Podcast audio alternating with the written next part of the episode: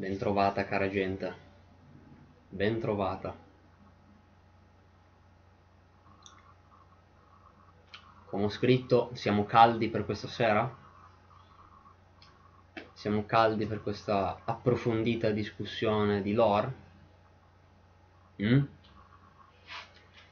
Ne abbiamo da dire questa sera, ne abbiamo da discutere e ho preparato appositamente un bel discorso interessante. Un bel discorso interessante perché, come ho detto, ho detto dai, facciamo che questa volta il sabato sera lo dedichiamo all'argomento potente, l'argomento corposo e più interessante.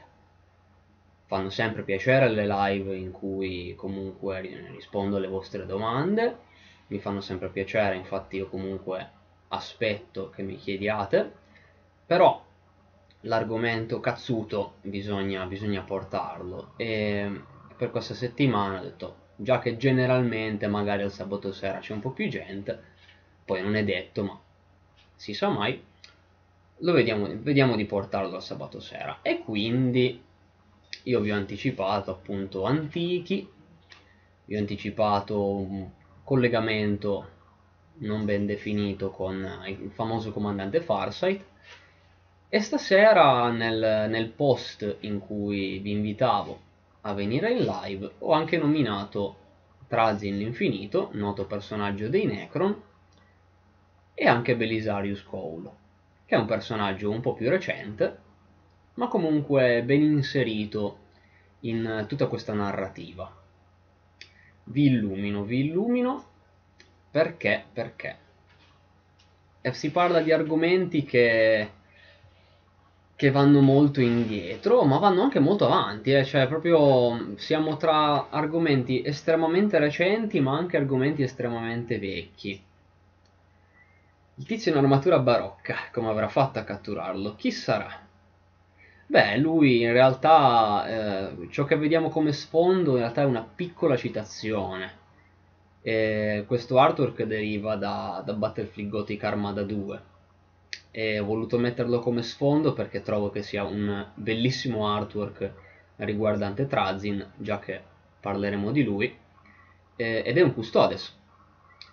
È un Custodes che ha fatto, ha fatto, non fa più, ma ha fatto parte della collezione di Trazin non si sa esattamente come sia finito nella sua collezione, però in uh, Gathering Storm Fall of Kedia, che è appunto il, il, libro che narrò la caduta e distruzione di Cadia, eh, questo Custodes apparve in quel libro perché a un certo punto Trazin eh, libera alcune, alcuni prigionieri, si potrebbe dire, o comunque alcuni elementi della sua collezione e nel fare una sorta di lista di ciò che eh, le varie persone attorno videro arrivare, eh, ci furono tante persone, tra cui anche degli ultramarine letteralmente provenienti dall'eresia, quindi sono stati per circa 10.000 anni eh, congelati nella sua, nella sua, collezione, tra cui anche l'Inquisitrice, esattamente, anche Greyfax. E, ehm, e tra queste persone c'era anche un singolo custodes, uno solo. E, ehm, e, quando ci fu il trailer di, di Battlefield Gothic Armada 2 che eh, mostrava appunto l'arrivo di Trazin come personaggio presente nel gioco, eh, ci fu bella, questo bel riferimento al fatto che quel custodes abbia fatto parte della collezione.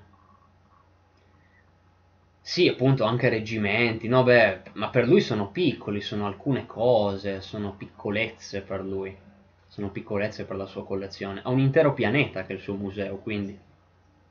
È solo per prendere Creed. Per prendere Creed, in realtà lui vorrebbe prendere anche Abaddon. Perché Abaddon è comunque un personaggio importante, quindi gli piacerebbe averlo nella collezione. Però anche Creed comunque dal canto suo è un, un signore piuttosto importante, quindi ha fatto che prendere, ha detto vabbè adesso prendo Creed, che è comunque importante, però a un certo punto va che cercherò di prendermi anche Abaddon perché è un elemento piuttosto pregiato. Mezzo morto, vabbè, dai, qualche, aveva qualche dito in meno. due se ricordo bene. E, però, vabbè, nel senso, il Custodes non c'entra con l'argomento, però era un bello, un bello sfondo da inserire. Appunto, proprio perché parleremo anche di Trazin. E perciò, perciò, Necrocreed, no, beh, beh, che Creed rimane Creed.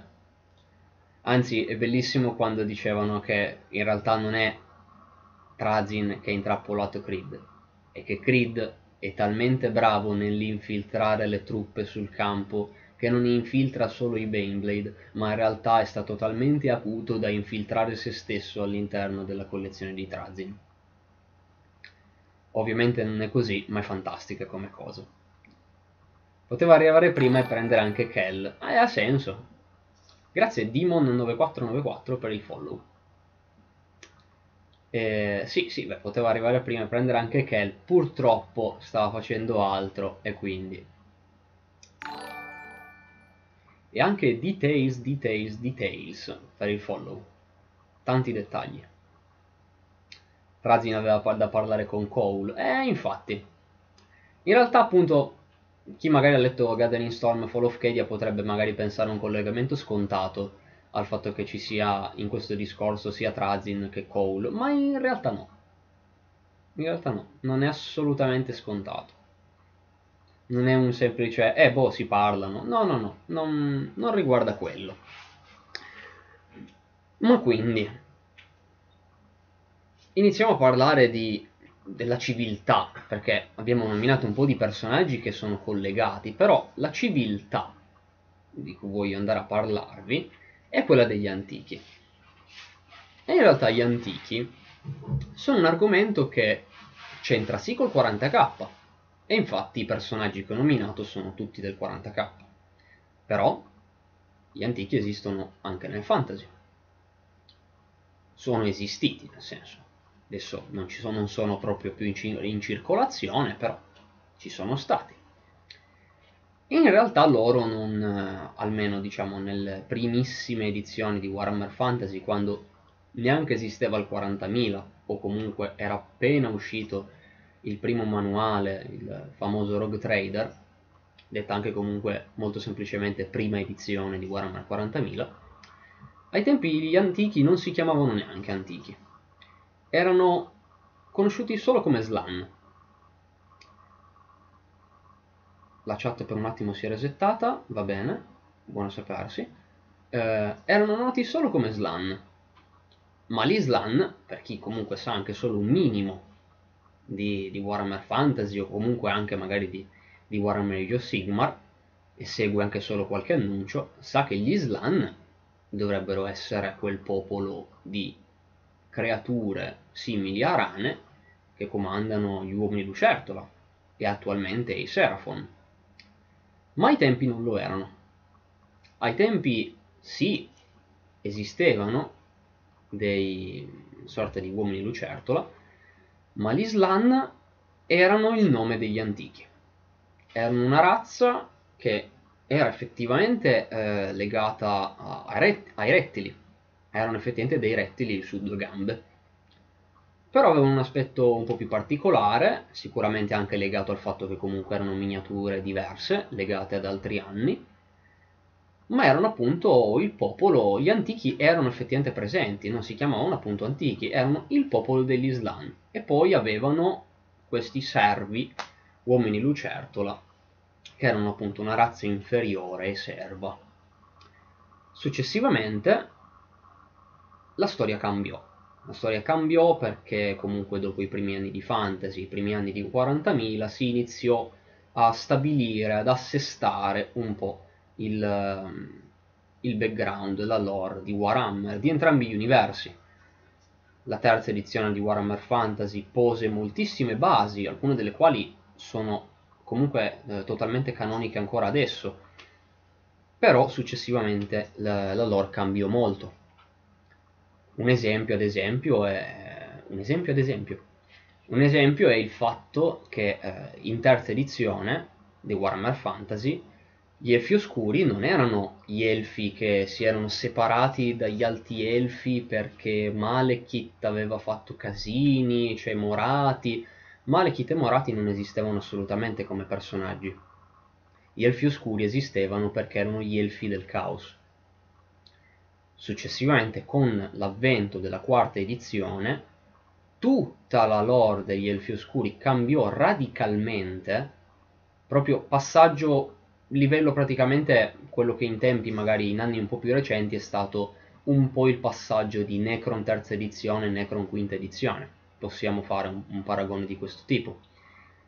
Tanta lore cambiò, veramente tanta, e appunto abbiamo avuto anche cambiamenti di questo tipo. Gli elfi del caos vennero totalmente accantonati e si passò invece agli elfi oscuri, sì, ma diciamo traditori, o comunque attualmente un altro popolo separato, ma discendenti di quelli che un tempo furono sostanzialmente diciamo, dei, tra- dei traditori per l'opinione degli alti elfi. E anche ovviamente la lore de- dell'Islam cambiò. Ai tempi, anche nel 40.000, venivano nominati l'Islam come appunto sostituzione degli antichi. Erano gli Islan ad aver insegnato agli Eldar la conoscenza del, della rete. C'era tutta questa questione. Gli Islan erano appunto gli antichi. Man mano l'argomento cambiò. Con, in particolare proprio con il Codex Necron di terza edizione. Lì venne creata la figura degli antichi, Old Ones. E infatti poi il tutto si adeguò a questo nome. Gli uomini lucertolo, appunto, erano, erano, questo popolo separato che aveva sì gli Islan, ma erano gli Islan che conosciamo anche tuttora. E invece i loro capi maggiori erano appunto questi antichi. E fin dai tempi però della, della terza edizione di Warhammer Fantasy, questi Islan eh, comunque hanno mantenuto la, la, loro storia, nel senso, poi abbiamo cambiato il nome, nel senso, eh, abbiamo avuto lo slang che è diventato l'antico, ma in realtà la storia degli antichi in Warhammer Fantasy è più o meno rimasta quella, specialmente l'origine del mondo. Infatti, in, ehm, nel manuale base di terza edizione di Warhammer Fantasy ci veniva spiegato come il mondo ancora i suoi albori e assolutamente con i continenti non ancora plasmati come, ben, come divennero poi noti eh, classicamente per il vecchio mondo, ovvero questa sorta di pianeta Terra un po' modificato. E appunto quando ancora non era così il pianeta, questi antichi, adesso dirò sempre antichi, ma comunque lì erano chiamati Slan, gli antichi arrivarono con, loro, con le loro navi d'argento, Silvered Ships, perché ovviamente per come ci viene narrato in Warhammer Fantasy ne parlano come delle, delle, leggende con termini che loro ovviamente conoscono, non parlano di astronavi perché ovviamente non conoscono cosa sia un'astronave, per quanto poi la, il concetto di nave volante sia esistito, però poi l'astronave non è, non è contemplata. E quindi le chiamavano navi argentate perché il metallo delle astronavi poteva maga- ricordare magari appunto il colore dell'argento.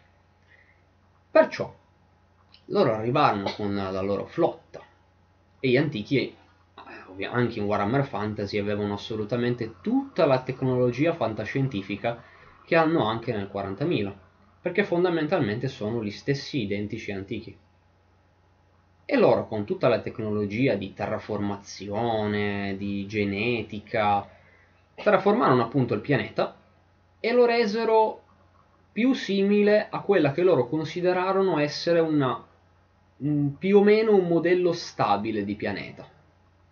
E infatti questa era una cosa che avevo già nominato in passato, sia magari in qualche discussione, ma forse l'avevo anche nominato brevemente in una live, del fatto che eh, questo sia più o meno motivo per cui la, il, mon, il, vecchio mondo, comunque tutto il pianeta di Warhammer Fantasy assomigliasse eh, al nostro pianeta.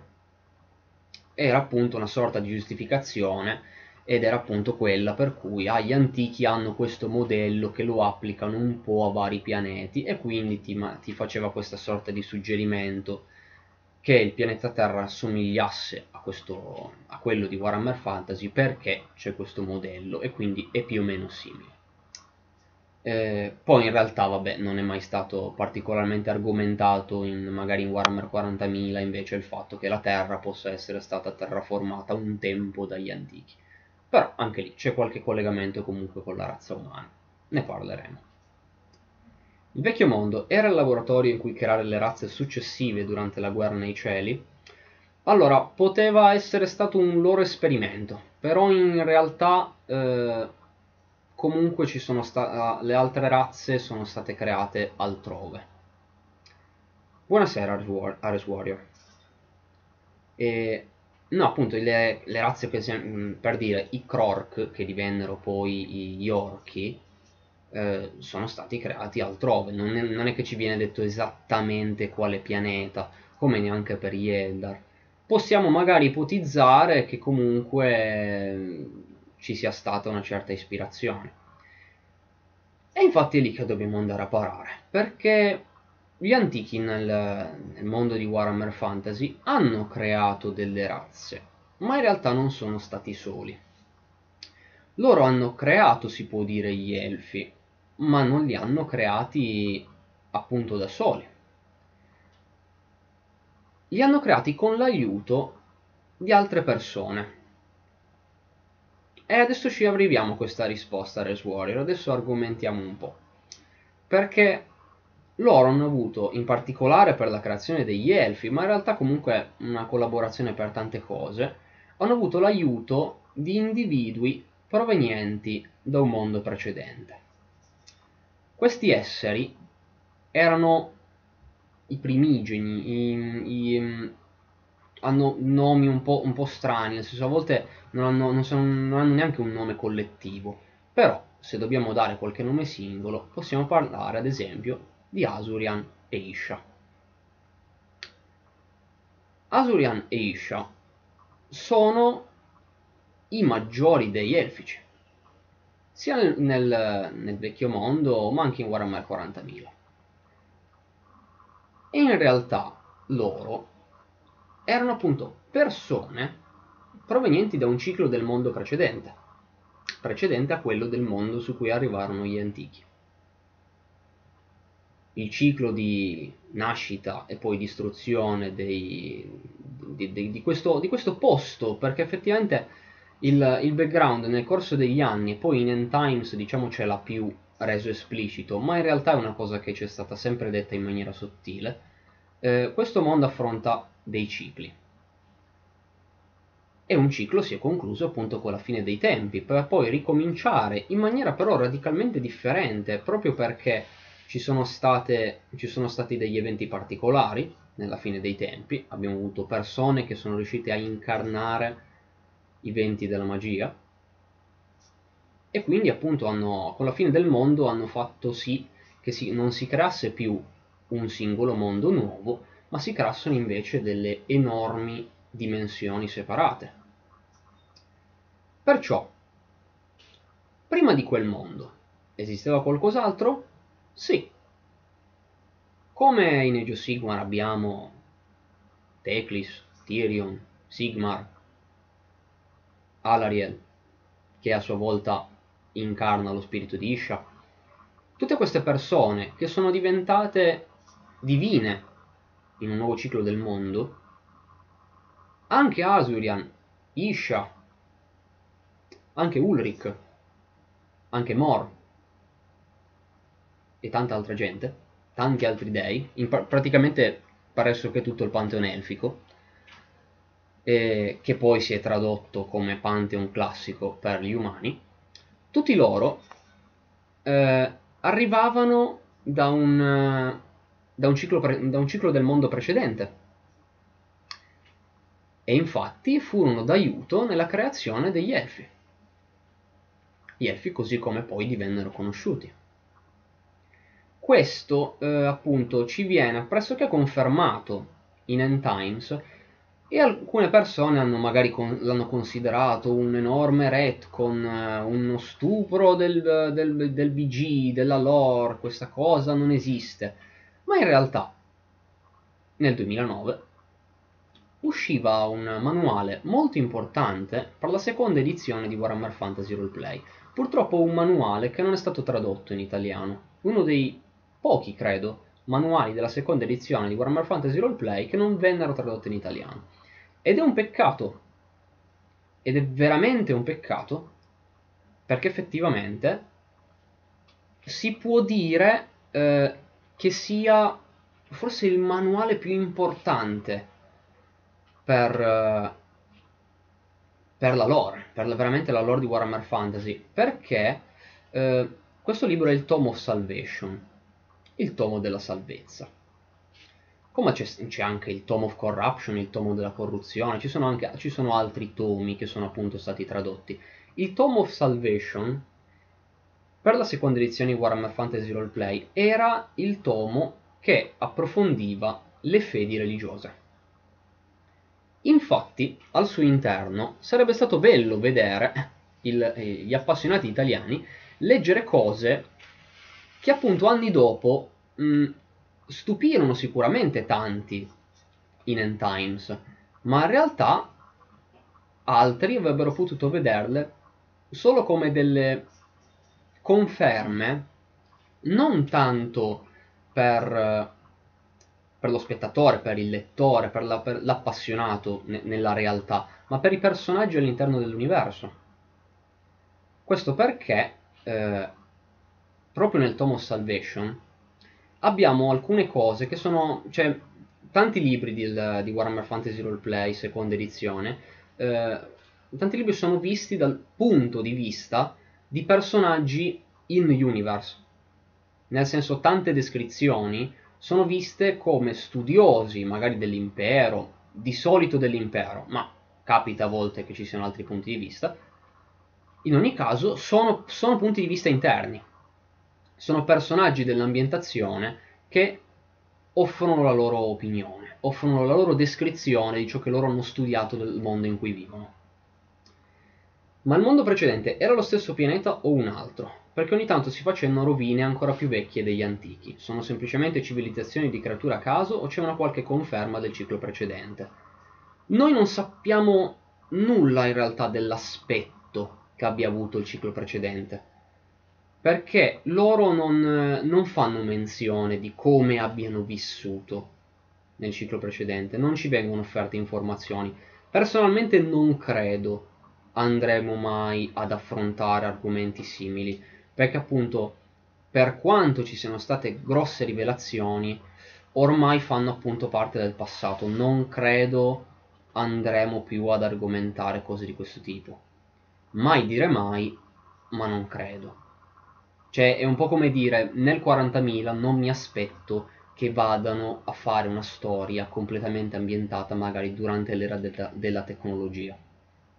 Perché si va a parlare di comunque qualcosa di molto diverso. Però appunto ci sono state delle grandi rivelazioni. E sì, si può dire che magari delle rovine ancora più vecchie degli antichi siano effettivamente segni del mondo precedente. D'altronde, comunque, in Age of Sigmar, nei rami mortali, abbiamo rovine appunto del ciclo precedente. Scarogna, la famosa città degli Skaven, è a tutti gli effetti l'equivalente delle rovine ancora più vecchie degli antichi per il vecchio mondo. dico vecchio mondo, ma in realtà sarebbe, il vecchio mondo sarebbe un solo continente, però comunque quel pianeta. Scarogna, ma come anche altri luoghi sono in realtà provenienti dal, dal mondo precedente, come persone. E gli antichi collaborarono con questi individui per plasmare in particolare gli elfi, ma si potrebbe dire anche un po' gli umani, almeno gli umani che abbiamo incontrato lì. Infatti Ulrich era appunto una, una persona vissuta nel ciclo precedente. Il, gli stessi dei appunto del Pantheon classico, Mor, ad esempio Mor era Eret Kial, e altri dei anche, ne ho parlato in momenti BG48. Momenti BG48 ho tanto argomentato questo, questo discorso, proprio per i cicli degli elfi e come appunto gli dei classici dell'impero siano in realtà gli dei, gli dei del pantheone elfico. Ma appunto c'è tutto questo discorso per cui gli antichi abbiano appunto creato queste razze e infatti da quando avete cominciato? Uh, da 20 minuti? 20 minuti quasi mezz'ora?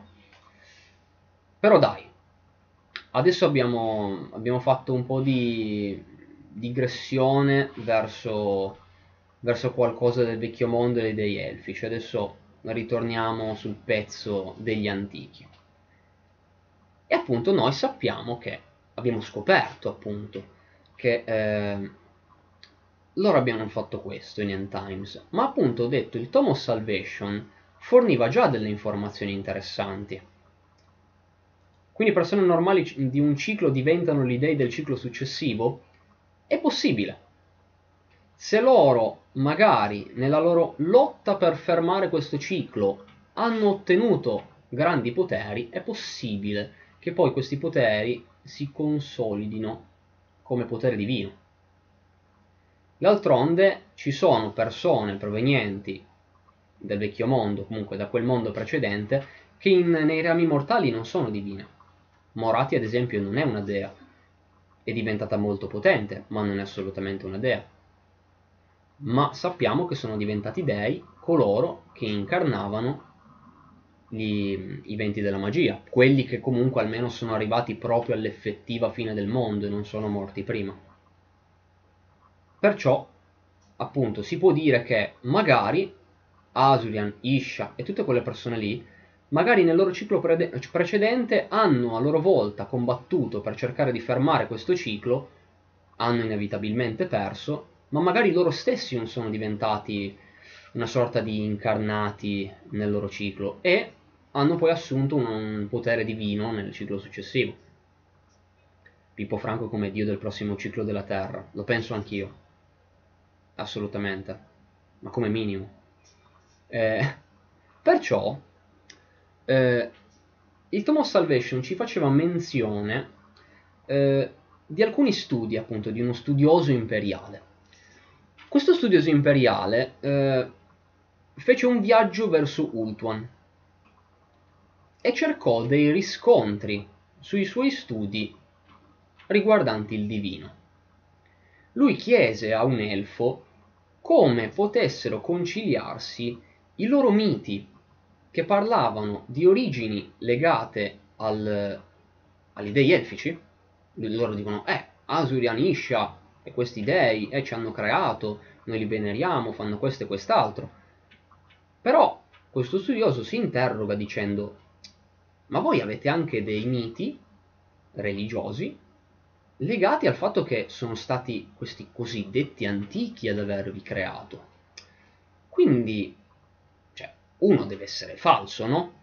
Se non sono, stessi, se non sono le stesse persone, se mi dite che Asurian e Isha non sono gli antichi, ma allora per forza uno di questi miti è falso, o almeno comunque è vecchio, uno è venuto prima. In sostanza questo studioso cerca spiegazioni e l'elfo gli dice di stare tranquillo, perché entrambi i miti coesistono pacificamente e non si contraddicono assolutamente.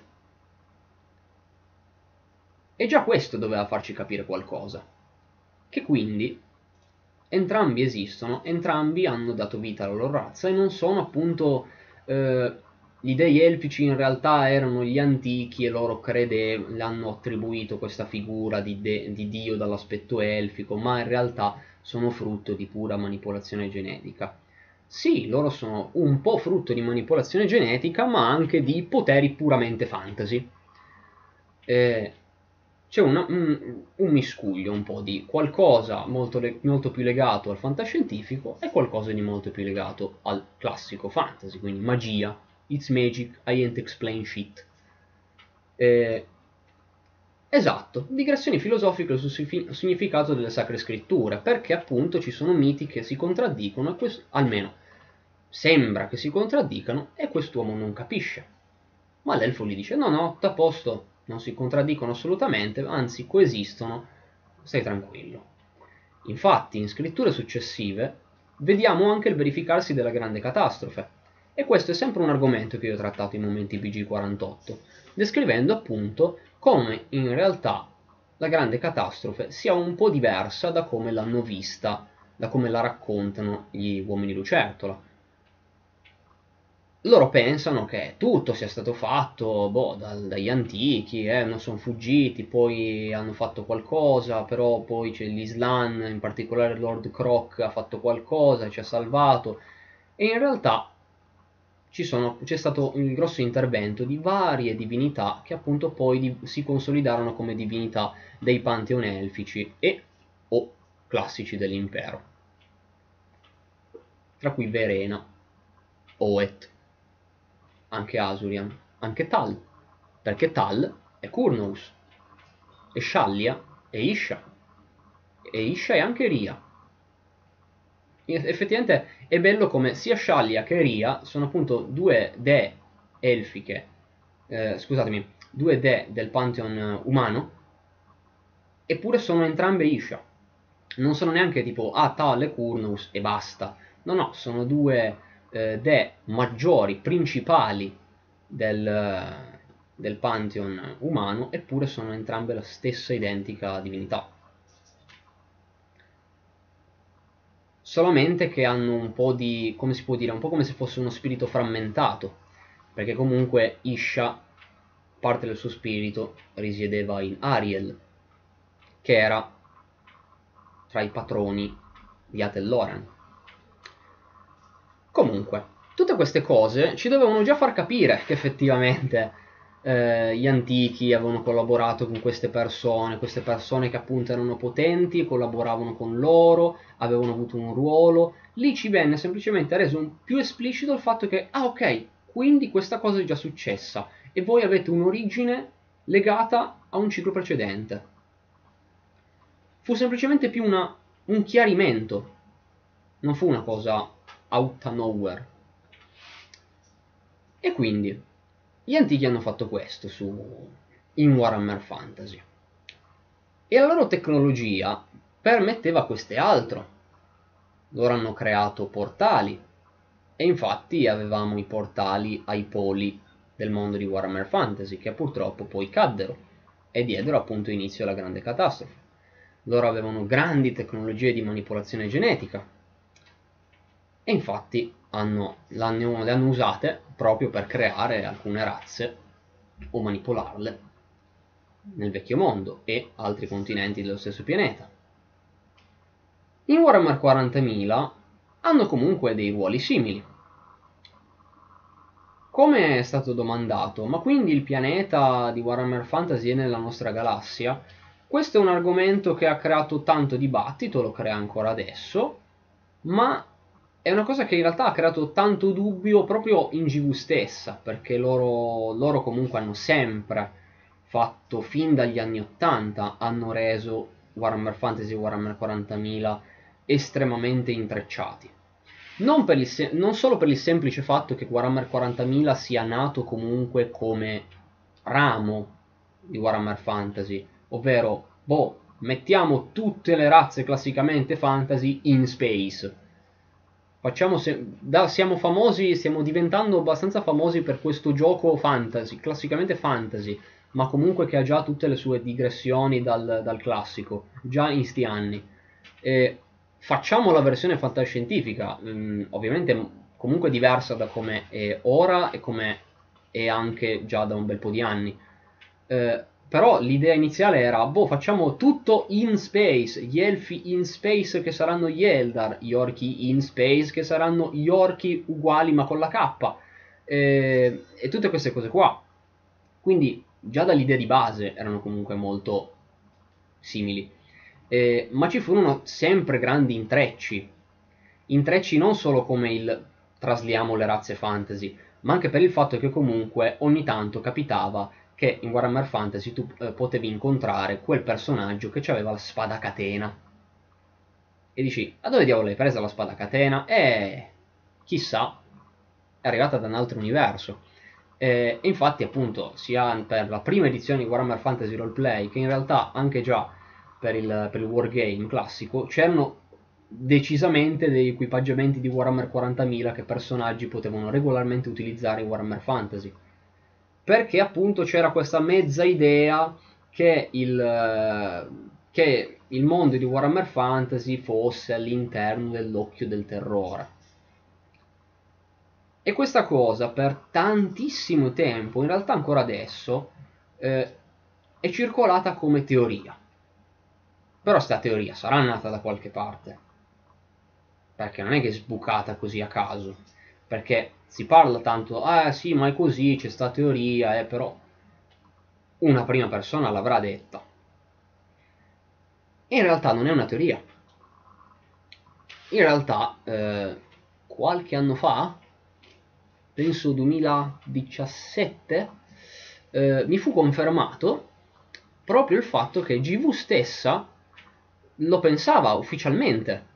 Non l'aveva messo proprio nero su bianco, ma ha sempre avuto l'idea che appunto il più o meno, mai, senza elaborare mai così tanto, ma che il pianeta di Warhammer Fantasy dovesse essere effettivamente all'interno dell'occhio del terrore. Nel senso, l'occhio del terrore è comunque una parte, una sorta, come fosse una membrana che sta tra il, lo spazio materiale e il warp.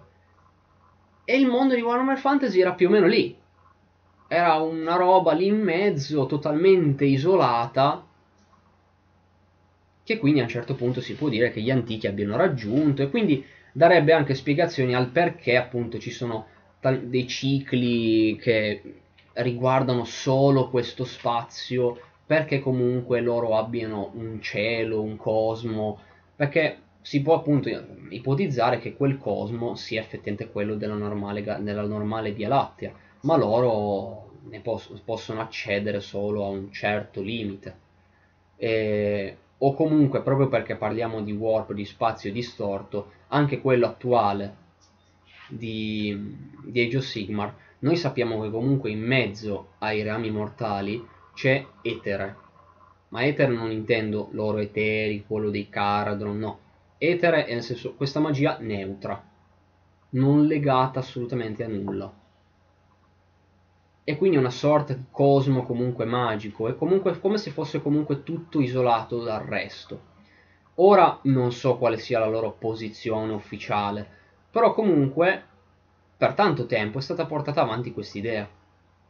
Ma non l'hanno mai veramente ufficializzata e poi l'idea è uscita e ah ma è, stat- è una teoria. No, perché in realtà lo pensavano veramente. E per tanto tempo si sono comportati come è così, noi non lo diciamo, eh, però è così. Però effettivamente è quella l'ufficialità, senza che noi rendiamo, la rendiamo esplicita. Motivo per cui gli antichi erano fondamentalmente gli stessi. Gli antichi che hanno fatto cose in Warhammer Fantasy erano gli stessi antichi che avevano fatto cose in, uh, in Warhammer 40.000 poi ovviamente, che ne so, anche adesso si potrebbe dire, eh ma come mai in Warhammer, Warhammer Age Sigmar eh, Slanesh è imprigionato, però in Warhammer 40.000 no, e se sono collegati... Molto semplicemente si ricorre al il tempo distorto, come si dice classicamente in Dark Souls.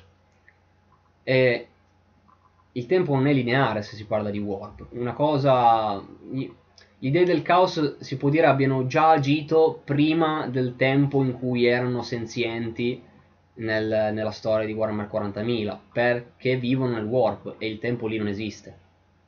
Quindi paradossalmente possono aver agito prima di esistere. Eh, ma qui andiamo appunto su altri, su altri discorsi. Il, il punto è che gli antichi sono appunto gli, gli stessi agenti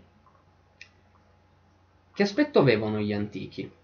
Allora, proprio perché loro comunque nel canone inizialmente erano gli Slan, si può dire che abbiano, abbiano avuto l'aspetto di rettili.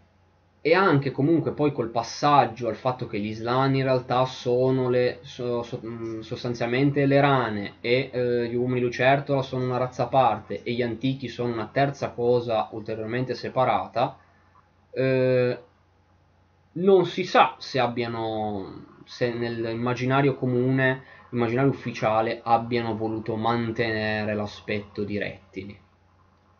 È possibile anche perché ci viene suggerita la loro intelligenza cold blooded eh, mind cioè la, la, la mente dal sangue freddo. Proprio come un voler accennare al sangue freddo dei rettili, come una sorta di inside joke, di, di, scherzo sul fatto che sì, mente calcolatrice dal sangue freddo, ma perché ce l'hanno realmente il sangue freddo. E quindi appunto dopo che venne cambiato il fatto che gli slan non erano più gli slan antichi, ma appunto slan erano quelli e gli antichi un'altra cosa, si passò a qualcosa per cui gli antichi non, ave- non avevano mai un aspetto particolarmente definito. Ma ci veniva suggerito il fatto che appunto anche loro magari erano rettili. Quindi, il regno della magia e il warp sono la stessa cosa. Sì, infatti. Esattamente. E perciò, gli antichi, in Warhammer 40.000, hanno avuto un ruolo mh, mm, non so se dire magari più importante, ma sicuramente di maggiore impatto. Nel senso, hanno sicuramente avuto un impatto enorme sullo sviluppo del pianeta di Warhammer Fantasy, ma in Warhammer 40.000 invece il focus si allarga di molto. Lì appunto andavamo a parlare del loro impero. Loro sono appunto una razza che a un certo punto si è sviluppata tecnologicamente a livello tale da essere letteralmente la razza dominante. La razza dominante su ogni cosa, esseri virtualmente immortali a quanto ci veniva detto, con una tecnologia tale da poter governare la galassia in ogni sua forma, dal poter plasmare a piacimento i pianeti, plasmare a piacimento la vita e crearla, e quindi essere sostanzialmente impossibili da sconfiggere. Eppure loro ebbero comunque una guerra, un'antichissima guerra, contro i diavoli dello spazio, i Khitan. Perché ricordiamo sempre che non si dice Ktan, ma si dice Khitan. E l'ho chiarito in, un, in non mi ricordo quale momento BG, forse il 46, ma non sono sicuro. Però eh, c'è anche un momento BG sui Titan.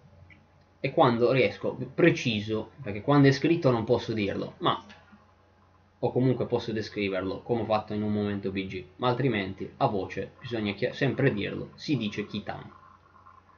E, ehm, e Kitan furono forse l'unica vera minaccia che però venne comunque sconfitta. Eh sì, eh sì, i vampiri spaziali. Esatto. Sì, ho detto diavoli dello spazio perché effettivamente c'è un momento in cui vengono anche chiamati Star Devils. Eh, o comunque Star Vampires, sì, sono tanti, tanti nomi. Chi? Tan! esatto. 25, l'ho scritto così tanto tempo fa. Eh, 2016. Pensavo di averlo scritto un po' più recentemente. Dovrei andare a rivederlo, perché ci sono stati sviluppi, tra cui alcuni che dico stasera, quindi. Perciò, e grazie al TV Beyond per il supporto logistico dei link.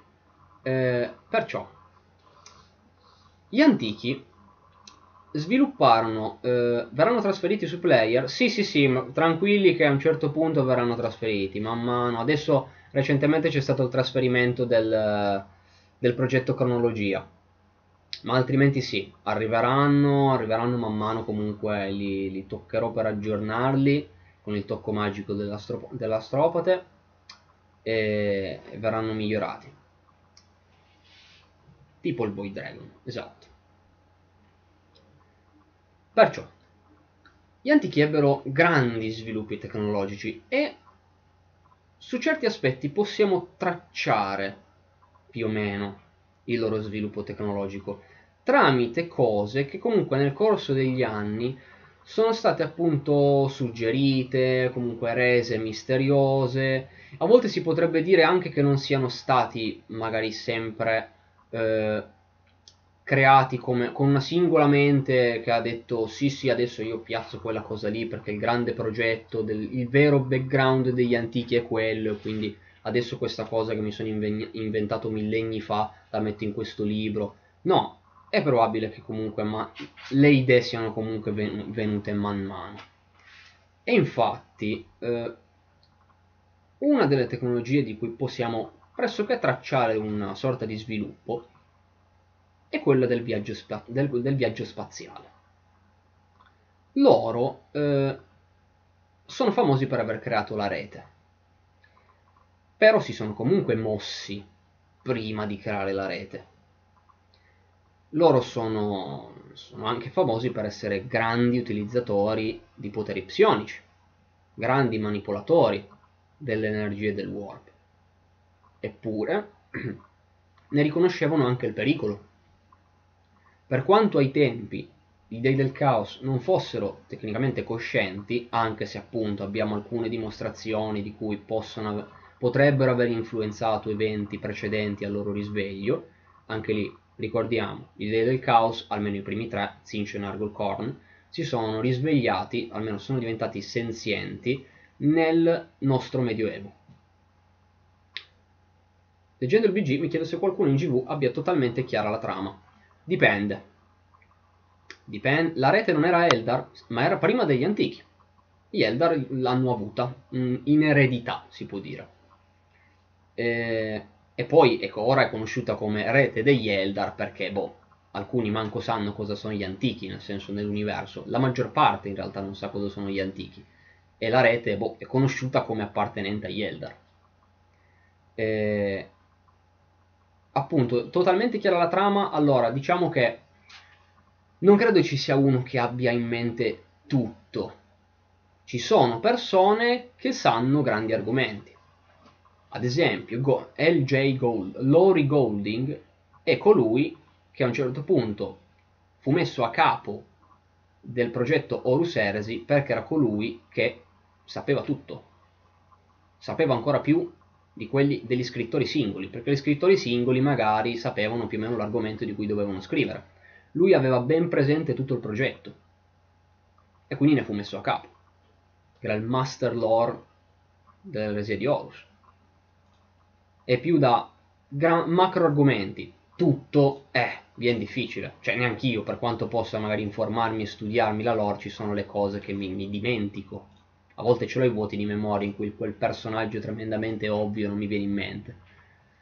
E, ehm, e non pretendo, anche se leggessi tutto, non pretendo di ricordarmi sempre tutto anche i momenti, i momenti BG o comunque anche questi discorsi, mi vado a rivedere qualcosa perché comunque c'è la, la piccola dimenticanza, però cerco magari di non averla. Prima degli antichi chi c'era? Mm, difficile stabilirlo perché non si sa che, che razze ci possono essere state, si tratta comunque di tempi, diciamo, leggendari, sappiamo veramente poco di tutto il resto che c'era magari nel resto della galassia. Sapeva tutto. esatto, dovevano proteggerlo. E quindi loro, prima della rete, hanno comunque viaggiato. Hanno comunque creato un impero, hanno comunque scoperto il viaggio interstellare. Prima interplanetario e poi interstellare ovviamente non è che di punto in bianco al posto, che ne so, saranno anche loro andati su per la prima volta sulla loro luna. Non è che sono partiti subito dal ok, non siamo ancora mai usciti da sto pianeta, creiamo subito questa rete galattica di spostamento eh, a, veloci- a mm, velocità maggiore della luce. No, hanno fatto ovviamente degli step. Possiamo dire effettivamente che le loro navi inizialmente abbiano affrontato il warp come lo fa adesso l'umanità. Ma man mano svilupparono sistemi migliori. Tra questi sistemi migliori ci sono i cancelli warp. I cancelli warp sono un sistema di viaggio che è stato particolarmente approfondito eh, nei giochi di ruolo di Warhammer 40.000 fatti dalla Fantasy Flight, più Rogue Trader e anche un po' Dark Heresy. Eh, loro hanno creato questi cancelli warp che permettono di viaggiare da un punto A a un punto B in maniera sicura. Perché sfruttano il warp, ma sono creazioni fatte apposta per creare una rotta stabile da un punto A a un punto B, ma il punto A e il punto B sono, sono punti di partenza e punti di destinazione fissi. Il normale viaggio warp che compie l'umanità generalmente è un dove mi trovo, faccio il viaggio warp in un, in un punto comunque sicuro, eh, pressoché sicuro, e poi vado più o meno dove devo andare. Cioè, non è un... Ah, cioè non, mm, stabilisco la rotta quando parto, o comunque prima di partire. Lì invece è come fosse una vera e propria rete, ma non rete come quella appunto successiva degli Eldar, un'intera dimensione a parte, ma un semplice delle linee, come può essere quella della metropolitana. Io so che questa linea va, parte da qua e arriva là. Però mi crea un punto stabile, un punto stabile in cui io uso il warp, ma riesco ad usarlo al sicuro. Purtroppo però questo creava anche delle difficoltà, perché comunque magari un pianeta ha un cancello warp, ma può, solo, può averne anche 20, ma comunque va solo in 20 posti. E in 20 posti per un'intera galassia è davvero poco. Per quanto la rete possa essere fi fitta, è comunque diciamo lenta, per quanto si possa considerare comunque lento qualcosa che comunque va più velocemente, più veloce della luce. Però se devo andare magari in un punto preciso devo magari eh aspetta eh, faccio fermata lì e poi vado laggiù. Poi ci vado a comunicarci cose. Si è svegliato dal suo torpore momento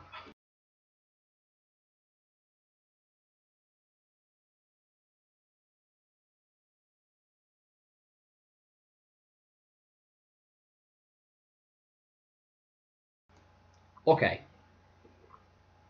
Mutato un attimo solo per rumore. Il pocio si è svegliato e aveva da dir cose. E il cane doveva avvisarci che Pocio si fosse svegliato. Quindi... Comunque, ritornando al discorso.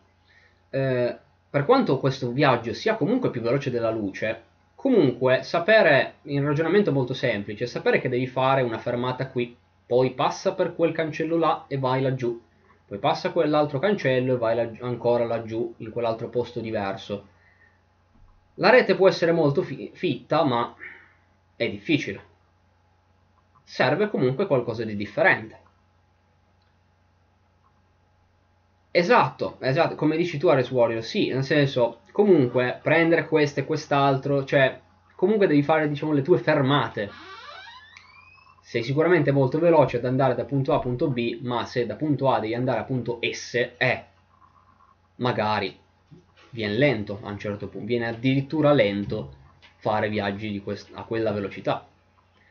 E perciò serviva qualcosa di più veloce. A un certo punto. Si arrivò alla rete. La rete era appunto questa dimensione totalmente separata dallo spazio materiale e dal warp che permetteva una libera esplorazione della galassia. Tanti condotti, letteralmente una, appunto una dimensione a parte, una dimensione a livello teorico completamente sicura. Purtroppo però ovviamente nel tempo ci sono state delle corruzioni della rete, un po' come se ci fossero state delle infiltrazioni d'acqua, soltanto che al posto di essere d'acqua è di warp e quindi di demoni. Ma quelli sono appunto incidenti, normalmente la rete era sicura. Però abbiamo un'altra tecnologia in mezzo, o comunque un tipo di tecnologia che negli ultimi anni, negli ultimi anni intendo tra i 10 e i 15 anni si potrebbe dire, mh, mm, una tecnologia che man mano ci è stata suggerita come appartenente agli antichi. Questa cosa è iniziata proprio con Trazin. Perché Trazin ha una particolare arma, il suo bastone, che è l'obliteratore empatico. Ed è appunto il bastone che potete anche vedere nell'immagine di sfondo. Si chiama obliteratore empatico perché eh, è capace di distruggere elementi del bersaglio e quelle di coloro che magari gli stanno vicino e che hanno mentalità simile, nel senso di solito ne uccido uno e uccido tutti i suoi alleati che gli stanno attorno. Perché usa il potere dell'empatia. E il potere dell'empatia ci viene suggerito come collegato agli antichi. Infatti, quando ci viene descritto l'obliteratore empatico, ci viene detto eh, si pensa che contenga tecnologia appartenuta agli antichi. Mm, interessante. Però finiva lì, come piccola menzione. Ma come vari argomenti che ho trattato in queste live, tutto magari iniziava da una piccola menzione e poi negli anni si è espanso. La piccola menzione dell'obliteratore empatico contenente tecnologia degli, degli antichi a un certo punto divenne qualcosa di un po' più elaborato. Infatti, mh, mm, a un certo punto ci venne spiegata l'esistenza del Faros. Il Faros è il luogo è il Monte Faros. La tecnologia, o comunque il macchinario, è il Faros. Il Faros è una sorta di, molto intuitivamente, faro, che funziona più o meno come l'astronomica, famoso dell'Imperium. Eppure, non, eh, non ha come risorsa il warp. Non è un qualcuno, o comunque i poteri psionici di qualcuno, che vengono canalizzati all'interno del, dell'Astronomican in modo che faccia da faro singolo, onnipresente, per il viaggio all'interno del warp. È un po' diverso. Infatti, il Faros si avvale dell'empatia. Una persona, se ha reale desiderio di raggiungere un luogo, può farlo. Può farlo sfruttando la tecnologia del Faros. Se c'è sincero desiderio di raggiungere un luogo, il Faros te lo consente. Infatti, durante l'eresia di Horus, un Faros, perché poi venne a galla o comunque si ipotizzò l'informazione eh, che il Faros fosse solo un Faros, quindi parte di una a sua volta rete di Faros, e durante l'eresia di Horus ne scoprirono uno, uno sul pianeta Sota, che era il pianeta di, eh, delle facce dell'imperatore. Divenne poi il pianeta delle facce dell'imperatore. Ai tempi era un pianeta, un pianeta come altri. Venne scoperta, scoperta questa struttura e studiata. E durante l'eresia venne, venne sfruttata questa struttura come faro secondario. L'Astronomican, diventato temporaneamente invisibile, perché indebolitosi a causa di vari fenomeni accaduti durante l'eresia, eh, portarono appunto all'utilizzo del Faros come nuovo faro perché Gilliman creò l'Imperium Secundus, pensando che l'imperatore fosse morto. Si diffuse l'informazione che la Terra fosse caduta e quindi cercò di ridare nuova vita all'Imperium, cercare di, ok dai, possiamo riprenderci, possiamo creare un nuovo, uh, un nuovo imperium qua e l'umanità sopravvive. E, ehm, usarono il Faros come nuovo grande faro. Infatti tanta gente venne condotta lì, venne condotta verso Macragge in realtà, perché il Faros venne calibrato in modo da puntare verso Macragge. Però per molto tempo rimase ignota, ignota l'origine di, di questa tecnologia. E però ci veniva proprio detto il fatto che funzionasse empatia. Casualmente, o magari non così tanto casualmente, come l'obliteratore empatico di Drazin che conteneva tecnologia degli antichi. Magari era magari era una tecnologia degli antichi il Pharos magari era anch'essa tecno tecnologia Necron che sfruttava tecnologia degli antichi perché magari i Necron hanno deciso a un certo punto proprio di prendere parte della tecnologia degli antichi per sfruttarla a loro piacimento proprio perché comunque per un tot di tempo sono stati inferiori per quanto loro siano stati avanzati, erano comunque inferiori agli antichi.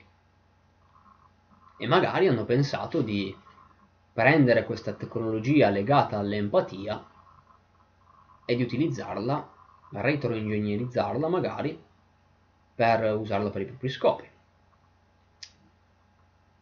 No, per molto tempo, boh, chissà. Anche il fatto che fosse Necron in realtà era molto oscura come cosa e giunge in soccorso un romanzo piuttosto recente che si chiama Belisarius Cole The Great Work. Come viene descritto il Faros in termini di aspetto fisico? Ragionevole domanda, perché giustamente uno potrebbe dire, beh, però se mi forniscono la descrizione capisco magari chi l'ha fatto. Se la struttura sembra Necron, boh, sarà Necron. Purtroppo no, perché comunque la struttura è stata rimaneggiata diverse volte, almeno la sua struttura superiore.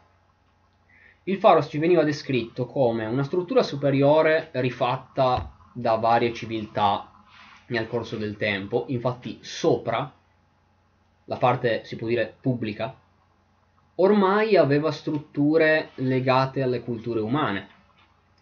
Sotto però aveva una enormità di tunnel in cui nessuno è riuscito mai a esplorarli, tornare san, totalmente sani di mente e capire veramente cosa ci fosse. E, ed era anche questa parte del mistero, perché non si comprendeva quale potesse essere veramente l'origine di queste cose, e anche perché eh, il Faros è anche responsabile per aver attirato i tiranidi. Durante l'eresia, mh, Sota, appunto pianeta con il Faros, eh, venne attaccato dai Signori della Notte. Il, il pianeta era appunto presidiato da forze dell'Imperium dell Secundus, da Ultramarine, un po' di magli imperiali, eh, un po' di varia gente, eh, che cercavano appunto di difenderlo perché era un posto comunque diventato molto importante. I signori della notte magari non sapevano esattamente cosa dovesse servire, ma avevano capito che fosse un luogo importante. Distruggerlo prenderne possesso era sicuramente un buon obiettivo da, da, da portare a compimento. Purtroppo però ci fu un incidente. Barabas d'Antioch era un guerriero di ferro rimasto totalmente lealista, effettivamente un grande eroe dell'eresia per la parte dell'Imperium. E durante la battaglia tra i Signori della Notte e i difensori di Sota, Barabas fu costretto a sovraccaricare totalmente l'energia psichica, empatica del Faros in modo da creare un'esplosione che cacciò, proprio eliminò le, fro- le, le, le flotte dei signori, del, dei signori, della notte, le forze dei signori della notte. E, ma l'impatto psichico fu molto importante, talmente importante e imponente che si propagò al di fuori della galassia e i tiranidi videro. I tiranidi, attirati dall'energia psichica, si destarono e incominciarono il loro viaggio. Anche qui, vabbè, è un altro discorso, ma è una piccola chicca che ogni tanto mi piace ripetere. Perché? Da lì si sa effettivamente cosa mosse veramente i tiranidi. E la, loro, la sua origine però rimase comunque pressoché ignota, si poteva comunque ipotizzare proprio perché c'era questa tecnologia empatica che infatti ci collegava agli antichi. Belisarius Cole the Great Work ritorna su Sota perché Belisarius Cole vuole comprendere in base a dei testi che lui ha scoperto, dei documenti che lui ha ha, ha ulteriormente scoperto, eh, lui voleva capire cosa fosse veramente il Faros, quali segreti contenesse. Uh, quali segreti contenesse questo Faros. Perciò mh, mm, decise che fosse una, una buona cosa eh, andare sul pianeta e indagare. Ecco che Belisarius Cole indaga. Indaga e scopre la verità.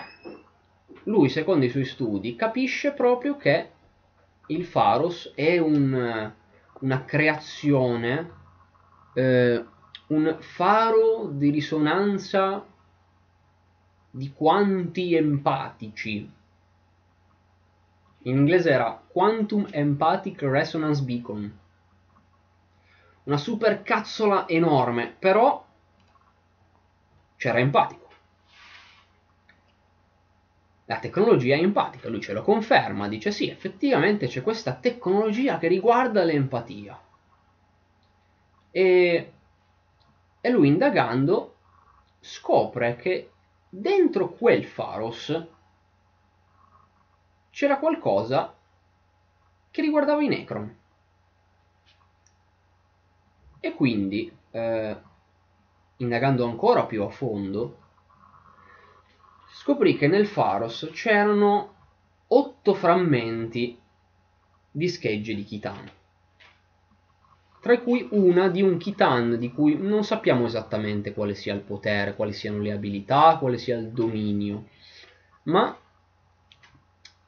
una scheggia di un Khitan chiamato Zarulash, The Potentate, il monarca o qualcosa di simile.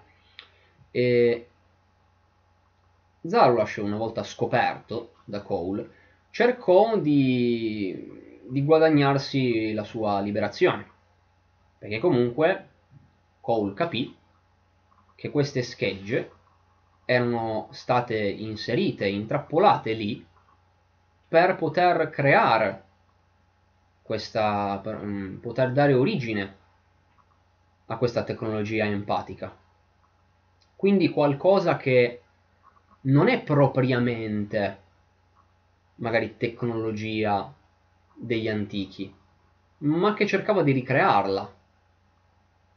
Quindi, ok, l'obliteratore empatico contiene effettivamente te- eh, tecnologia degli antichi, mentre il Pharos la simulava. La simulava tramite lo sfruttamento di queste schegge di Khitan. Energia pulita. E per questo motivo Cole trattò. Trattò perché lui voleva capire come poter sfruttare i segreti del Pharos per aiutare l'umanità perché lui, sapendo ovviamente dell'attuale situazione galattica, della, della, enorme e ben notabile presenza della Cicatrix Maledictum, eh, lui aveva ovviamente intenzione di chiuderla, di studiare le proprietà della Blackstone, della nota pietra nera, per cercare di aiutare nella chiusura, forse, della Cicatrix Maledictum. Lui arriva appunto a capire che il Pharos, almeno le sue fondamenta, la, la, la creazione sotterranea originale, era proprio fatta di pietra nera. E appunto l'utilizzo di queste schegge simulava o comunque creava questa, questa tecnologia empatica. Lui tratta perché lui dice, ah, questo Zarulash a quanto pare l'unico cosciente di, questi, di queste schegge, cioè liberami, cioè un po' le classiche, le classiche promesse che, fa un, che può fare un Kitan, come le, fece, le fecero un tempo d'altronde i Necrontyr. Eh, e Cole si finge proprio un servo. Si dice ah sì mio signore certo sì sì sì no io la libero. Si finge veramente devoto come se adesso fosse un veneratore di alieni. E, e in realtà finisce per ingannarlo infatti lo libera ma lo libera combinando proprio la tecnologia del Faros per teletrasportarlo in mezzo ad alcuni mondi tomba che molto probabilmente dopo lo avranno preso. Perché in mezzo a dei mondi tomba, prontamente svegli, ho un'altra scheggia. Aspetta che lancio la mia sfera Poké e prendo anche te. E, e quindi Cole si libera di queste schegge e può molto comodamente sfruttare, la, distrugge, porta alla distruzione del Faros, ma con, prende con sé la pietra nera per poterla sfruttare in modo da aiutare l'umanità. E quindi dice, ok, ora studiamola ancora di più e magari scopriamo come sfruttarla a modo per chiudere sta dannata frattura mezza, di mezza galassia. E conclude poi dicendo di avvisare le falci dell'imperatore che possono finalmente tornare a casa. Quindi Cole ha fatto anche un bel gesto per il, per il povero e sfortunato capitolo delle falci dell'imperatore. Eh, a 10.000 anni non ti schifa più nulla? Eh no, anche perché una cosa molto bella che è stata appunto approfondita. Io, io in realtà questo romanzo per ora l'ho usato come fon- pura fonte di informazioni. Io appena, appena troverò il tempo voglio bene leggerlo adesso l'ho usato come fosse un, un, una piccola enciclopedia, come fosse un manuale, manuale da cui sono andato bene a estrapolare informazioni per comprendere quale fosse il discorso. Purtroppo mi sono ovviamente spoilerato tutte le cose più importanti, però per parlare di lore questo è altro e quindi poi mi prenderò il tempo di leggere bene per comprendere appieno la storia, lo svolgimento di questi eventi. Eh, però la cosa molto bella è che Cole eh, ha più personalità. Ha più personalità e, e ne ha anche femminili. Ah, ne ha almeno una femminile, che era la sua vecchia padrona che stava studiando delle tecnologie di ringiovanimento e di eh, conservazione della memoria. E la prima magari non stupisce così tanto, eh, ma la seconda, la conservazione della memoria, è qualcosa che vediamo molto in Cole. Cole è anche così enorme proprio perché ha enormi sistemi di memoria, che purtroppo sono anche un po' fallati, perché nel corso del tempo lui ha subito eh, vari reset di memoria, eh, dice almeno due e, e anche alcune cose che, alcuni dati che si sono corrotti. Lui a volte ha, ha proprio delle... Eh, non ricorda di aver fatto cose molto importanti. Lui ad esempio non ricorda di aver partecipato alla creazione del progetto Astartes. È un costrutto di coscienze. Lui allora, Cole è una persona, Belisarius Cole è una persona che è nata su Marte, nata in provetta, come tanta gente di Marte, che è cresciuto come Belisarius Cole, umano, ok creato in provetta, ma umano, cresciuto, addestrato come tecnoprete, ma che a un certo punto non è diventato più solo Belisarius Cole. Ha prima assimilato la coscienza della sua maestra per eventi successi nel romanzo Wolfsbane, che appunto era, eh, erano relativi al fatto che questa qua volesse a sua volta prendere la coscienza di Cole, cioè lui diciamo che fa una sorta di contrattacco eh, uccidendola e appunto prendendosi la sua memoria. Poi lui sviluppa ulteriormente questa tecnologia e la coscienza di lei finisce dentro di lui. E, e lui finisce per integrare alcune coscienze, quindi diventano appunto alcune sue personalità. Belisarius Cole comunque è lui, è la base, ma è diventato molto di più. E io apprezzo molto come lo stanno approfondendo man mano. Veramente tanto.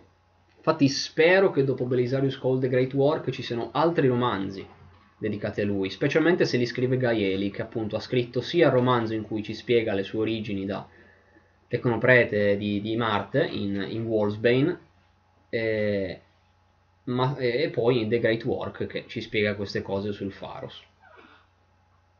E chi è Ollanius Pius? Eh, Ollanius Pius, eh, questo è un altro grosso argomento. È uno dei perpetui più importanti del, della storia di Warhammer 40.000. È il famoso soldato che si mise in mezzo tra l'imperatore e Horus anche.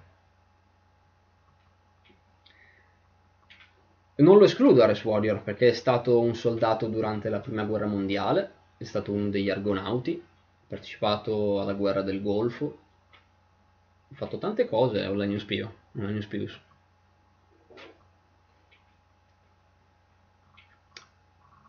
Ma è Legion di Mass Effect? eh beh, Legion è un po' diverso, un po' diverso Legion. Bisogna ricordarsi anche di Cole II. Sì, Cole Inferior, però Cole Inferior è effettivamente qualcosa che lui ha creato è una replica della sua coscienza principale, però effettivamente è qualcosa che non è un'altra persona che lui ha assimilato, è, è a tutti gli effetti una sua creazione. Quindi sì, è una replica, però, cioè appunto è una replica. Come ci sono altre, sue, altre repliche di se stesso all'interno della sua nave ammiraglia, perché li fungono da aiutanti. Vi suddividono il lavoro. E L'unità di backup, eh, ma possibilissimo che abbia comunque delle unità di backup di se stesso, ma non mi stupirebbe assolutamente. Eh, ma comunque, eh, Cole fa questi studi e ci rivela queste cose. Però abbiamo anche altre, altri esempi di tecnologia empatica. E veniamo quindi a a parlare dell'argomento riguardante Farsight. Che c'entra un Tau?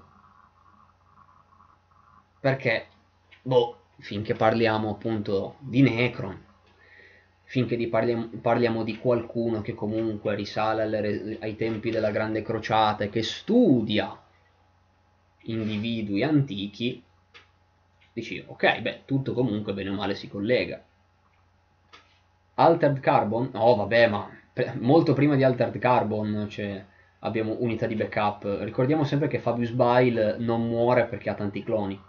O meglio, Fabius Bile è morto tante volte, ma tanto ha diversi cloni, come lì anche Trazin. Trazin stesso ha una marea di, di corpi secondari.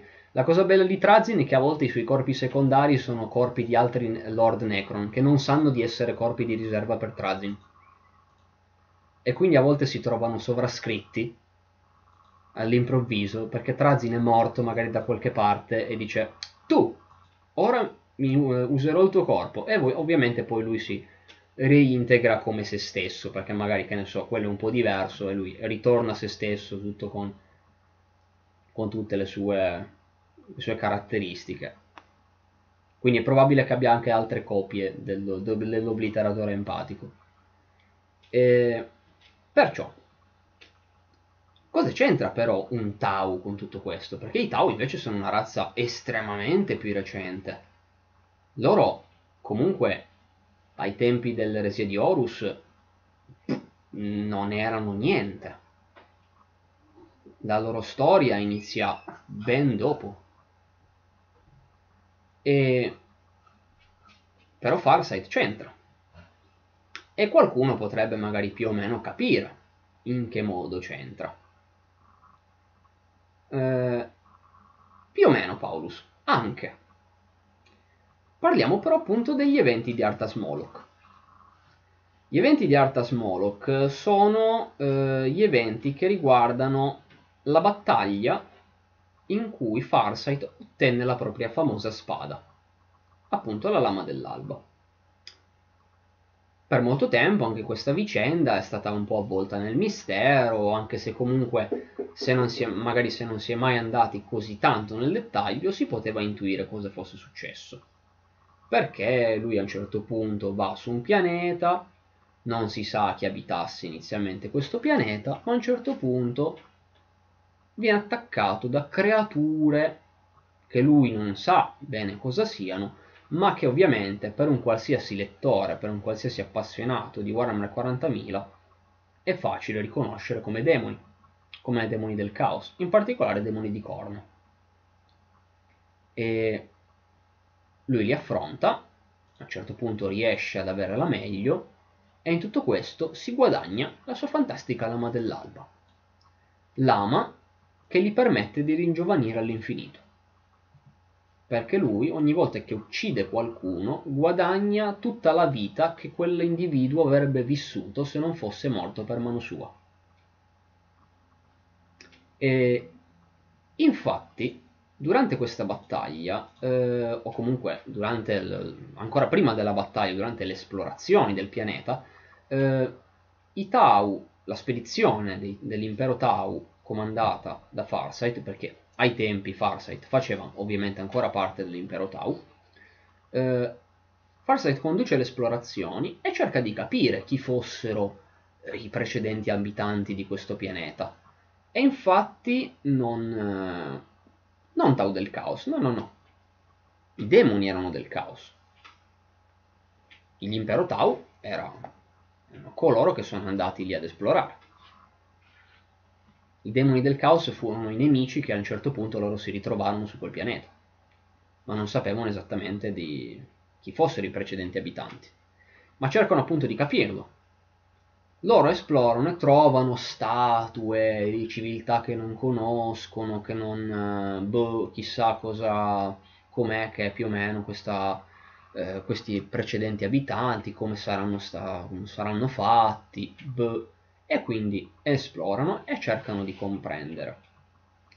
Quando vengono appunto attaccati dai demoni, ovviamente le loro esplorazioni vengono un po' interrotte, perché nel senso sì, mentre loro conducono la, la loro guerra, eh, cercano comunque di capire cosa hanno intorno.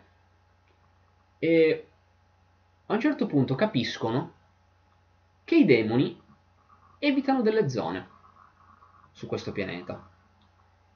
Delle zone che non sono enormi continenti, ma proprio piccole zone. Piccole zone vicino a determinate statue. Le statue non ci vengono ampiamente descritte, anche perché ci viene detto che, oltre a essere particolarmente rotte, rovinate, usurate, non, hanno, non mostrano neanche così tanto le fattezze degli individui della razza che che le aveva costruite.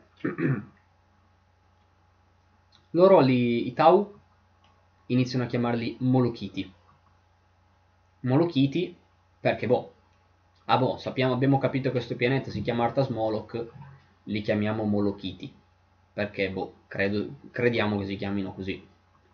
E, attribuendo queste statue a questi Molochiti cercano appunto di capire come potessero essere fatti, ma non riescono particolarmente a capirlo arrivano però alla conclusione che alcune di queste statue eh, vengono evitate dai demoni. E, tu, queste, indagando su queste statue, eh, capiscono che alcune hanno dei talismani, o almeno loro li chiamano talismani. Talismani, medaglioni, che hanno un simbolo un simbolo che ci viene più o meno descritto come una stella a sei punte, almeno stella a sei punte per come la intendono loro, perché tutto questo ci viene descritto con gli occhi di un Tau, un Tau che comunque non conosce niente della galassia che sta esplorando, non come persona che legge il manuale come occhio esterno che sa, in, in, a differenza dell'abitante della galassia, può sapere tante cose su tutti, ma come Tau che non sa niente, che esplora un pianeta di cui non sa la storia, di civiltà che non conosce, perché comunque ai tempi il Tau chi avevano incontrato? Veramente poca gente. E quindi dicono, ah boh, mi, mi assomiglia a quella che posso dire possa essere una sorta di stella a sei punte. E loro prendono questi medaglioni e infatti notano proprio che il caos li, li odia, odia questi medaglioni, questi talismani e cerca di starci ben lontano. E infatti in questa storia ci viene ben descritta la fine, la vittoria dell'impero Tau su questi demoni del caos. E questa vittoria viene raggiunta grazie a Farsight che utilizza uno di questi medaglioni sulla fenditura Warp da cui erano arrivati i demoni. Eh, domanda seria, c'entrano gli ebrei? No, non c'entra la cultura ebraica. No, no, no. No, no, assolutamente, domanda seria, è lecita domanda, effettivamente uno dice stella a 6 punte, potrebbe essere. No, no, no, non c'entra nulla la cultura ebraica. Perché adesso ve lo dico così, ma ha un significato questa stella, la stella a 6 punte. Eh, no, no, non è una stella di David. Può sembrare effettivamente da semplice descrizione di stella a 6 punte, però no, non è, una, non è la stella di David. E lui usa questo medaglione, grande esplosione di energia, Farsight perde i sensi e quando si riprende eh, è stato curato, è stato posto sotto cure mediche.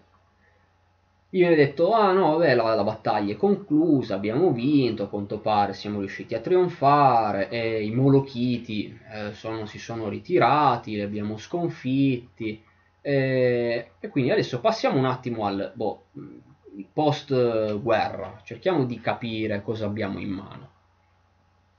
Cerchiamo di capire e, e abbiamo in mano dei medaglioni e una spada. Sia i medaglioni che la spada erano in mano a delle statue, delle statue di questo popolo. I Ovesa, che è uno degli otto di, di Farsight, che infatti poi andò a far parte delle enclavi di Farsight, eh, ai tempi studiò immediatamente questi oggetti. E Farsight disse, ok, dammi qualche dato. E disse di trovare molto curiosi questi oggetti. Sia perché la spada, appunto, eh, aveva degli effetti che non comprendeva pienamente, ma aveva degli effetti ben visibili. Infatti, fin da quel momento, Farsight capisce e ve- si vede più giovane. Lui sa che questa, l'utilizzo di questa spada lo mantiene in vita, perché non è stupido, a una certa vede che non muore, perché come è stato detto, sì, un individuo doveva magari vivere più o meno 30 anni, alcuni Tau riescono ad arrivare più o meno ai 50, ma viene difficile, a meno che non si, non si, mettano in mezzo delle tecnologie particolari, magari anche lì, che ne so, di qualche sorta di ringiovanimento strano, eh, e che molto probabilmente magari è utilizzato solo per gli eterei, ma di solito si utilizza comunque la semplice ibernazione. E lui non sa da dove arriva questo ringiovanimento, lo sfrutta, va bene così, lui però non sa quale, quale sia la vera origine. Viene persino suggerito che se lui sapesse l'origine di questo potere si toglierebbe la vita perché non accetterebbe di avere qualcosa di simile, qualcosa che ruba la vita. Lui dice sì, io la tolgo perché comunque magari sono miei nemici, ma rubarla in questo modo eh, viene suggerito che sia addirittura troppo per lui, non lo accetterebbe. E lui magari pensa che semplicemente sia una proprietà di questa spada di, di mantenerlo giovane e mantenerlo in vita. Perché, boh, non si sa, ma qualche strano potere posseduto da, questi, da questo popolo di Arthas Moloch. Analizzando, sì, vivono con, non sono particolarmente longevi. Non sono particolarmente longevi i, i Tau. È per quello che appunto abbiamo per personaggi che sfruttano l'ibernazione per durare un tot, perché altrimenti no, non durano così tanto. E, ehm, anche i Necrontyr ai tempi non vivevano così tanto. Perciò i medaglioni invece, sempre per gli studi di Ovesa, vengono, ricevono una piccola descrizione. E infatti lui dice, ah sì sì, vabbè, li chiami talismani, però eh, in realtà io credo siano dei generatori di campo contraempatico che disturbano le onde neurali. Sempre un po' di supercazzole, però Ovesa ci descrive di nuovo una tecnologia empatica. Di nuovo qualcosa che ha proprietà legate all'empatia e, e dopo un po' il pesce puzza. E diavolo, a una certa, dopo che mi fai tutti questi riferimenti a eh, tecnologie empatiche, un attimino il sospetto magari mi viene. Eh, però, cos'è che potrebbe farmi pensare che non sia molto semplicemente tecnologia Necron? Perché effettivamente si potrebbe anche arrivare alla semplice conclusione, vabbè, sarà tecnologia Necron e basta. E l'obliteratore empatico, evidentemente, le sue proprietà, empa- le sue proprietà legate agli antichi non saranno quelle di empatia, sarà qualcos'altro e l'empatia è comunque qualcosa dei Necron. Ed è un lecito dubbio, nel senso uno effettivamente potrebbe pensarlo. Anch'io effettivamente comunque l'ho considerato, ho detto, beh, magari la mia ipotesi iniziale potrebbe effettivamente essere sbagliata. Potrebbe esserlo ancora adesso, chi lo sa, però ciò che effettivamente mi ha fatto arrivare alla conclusione che la tecnologia empatica sia appunto degli antichi e poi utilizzata dai Necron, utilizzata diciamo quasi, non dico rubata, perché comunque Trazin potrebbe effettivamente averla rubata, ma altrimenti vediamo che il Faros quasi la, appunto la simula sfruttando qualcos'altro appunto queste schegge di Kitan. E, e infatti, sì, appunto la prima versione della lama suggeriva il fatto che fosse una sorta di Kopesh, che fosse simile appunto al Necron. Però appunto sembra rientrare in quegli oggetti che appunto come l'obliteratore empatico di Trazin contengono sono magari di origine Necron e quindi si può effettivamente ipotizzare che Arthas Moloch sia stato un pianeta dell'impero Necron, però con oggetti che integrano tecnologie degli antichi. Perché appunto, sì, i Necron o Necron Tier sono tanto sviluppati, ma sicuramente hanno cercato di compensare una certa inferiorità rispetto agli antichi. E, ehm, e giustamente mh, mm, mi ha fatto pensare appunto che questa sia tecnologia degli antichi sfruttata dai Necron, perché i Necron Tyr sono famosi per essere anche loro appunto, come ho detto, una razza dalla vita piuttosto corta. Infatti, eh, appunto, Zarek, che è l'ultimo dei Resilenti, è bello perché nel White Dwarf di gennaio 2020 veniva detto, diceva, lui, eh boh, è capitato che lui sia stato l'ultimo, quello vivo nei tempi in cui si fece il primo contatto con, eh, eh con i Kitan, ma lui non è che era il grande resiliente vissuto centinaia d'anni, eterno e super eterno, no, anzi, uno dei principali motivi per cui il biotrasferimento fu accettato fu proprio quello di compensare la vita così breve dei Necrontyr rispetto a quella virtualmente eterna degli antichi. Perché c'era una certa invidia. Lo erano, per quanto avanzati, erano appunto inferiori in pressoché tutto. Loro vedevano davanti a sé una razza migliore tecnologicamente e che viveva molto di più, che aveva molto più tempo per migliorare. Mentre loro avevano un costante ricambio di, di gente eh, con un, un, lasso vitale ben più breve. E anche degli Elder, cioè loro vedono davanti a sé sia gli antichi che vivono, che vivono a lungo, vedono che creano razze che a loro volta vivono a lungo. E ogni tanto è una certa io non so se avete le balle però vi crescono solo per pesarvi perché veramente a una certa vi si rompono anche. Eh, e diavolo. Eh, e perciò mi ho detto molto grezzamente eh, i Necrontyr accettano il biotrasferimento.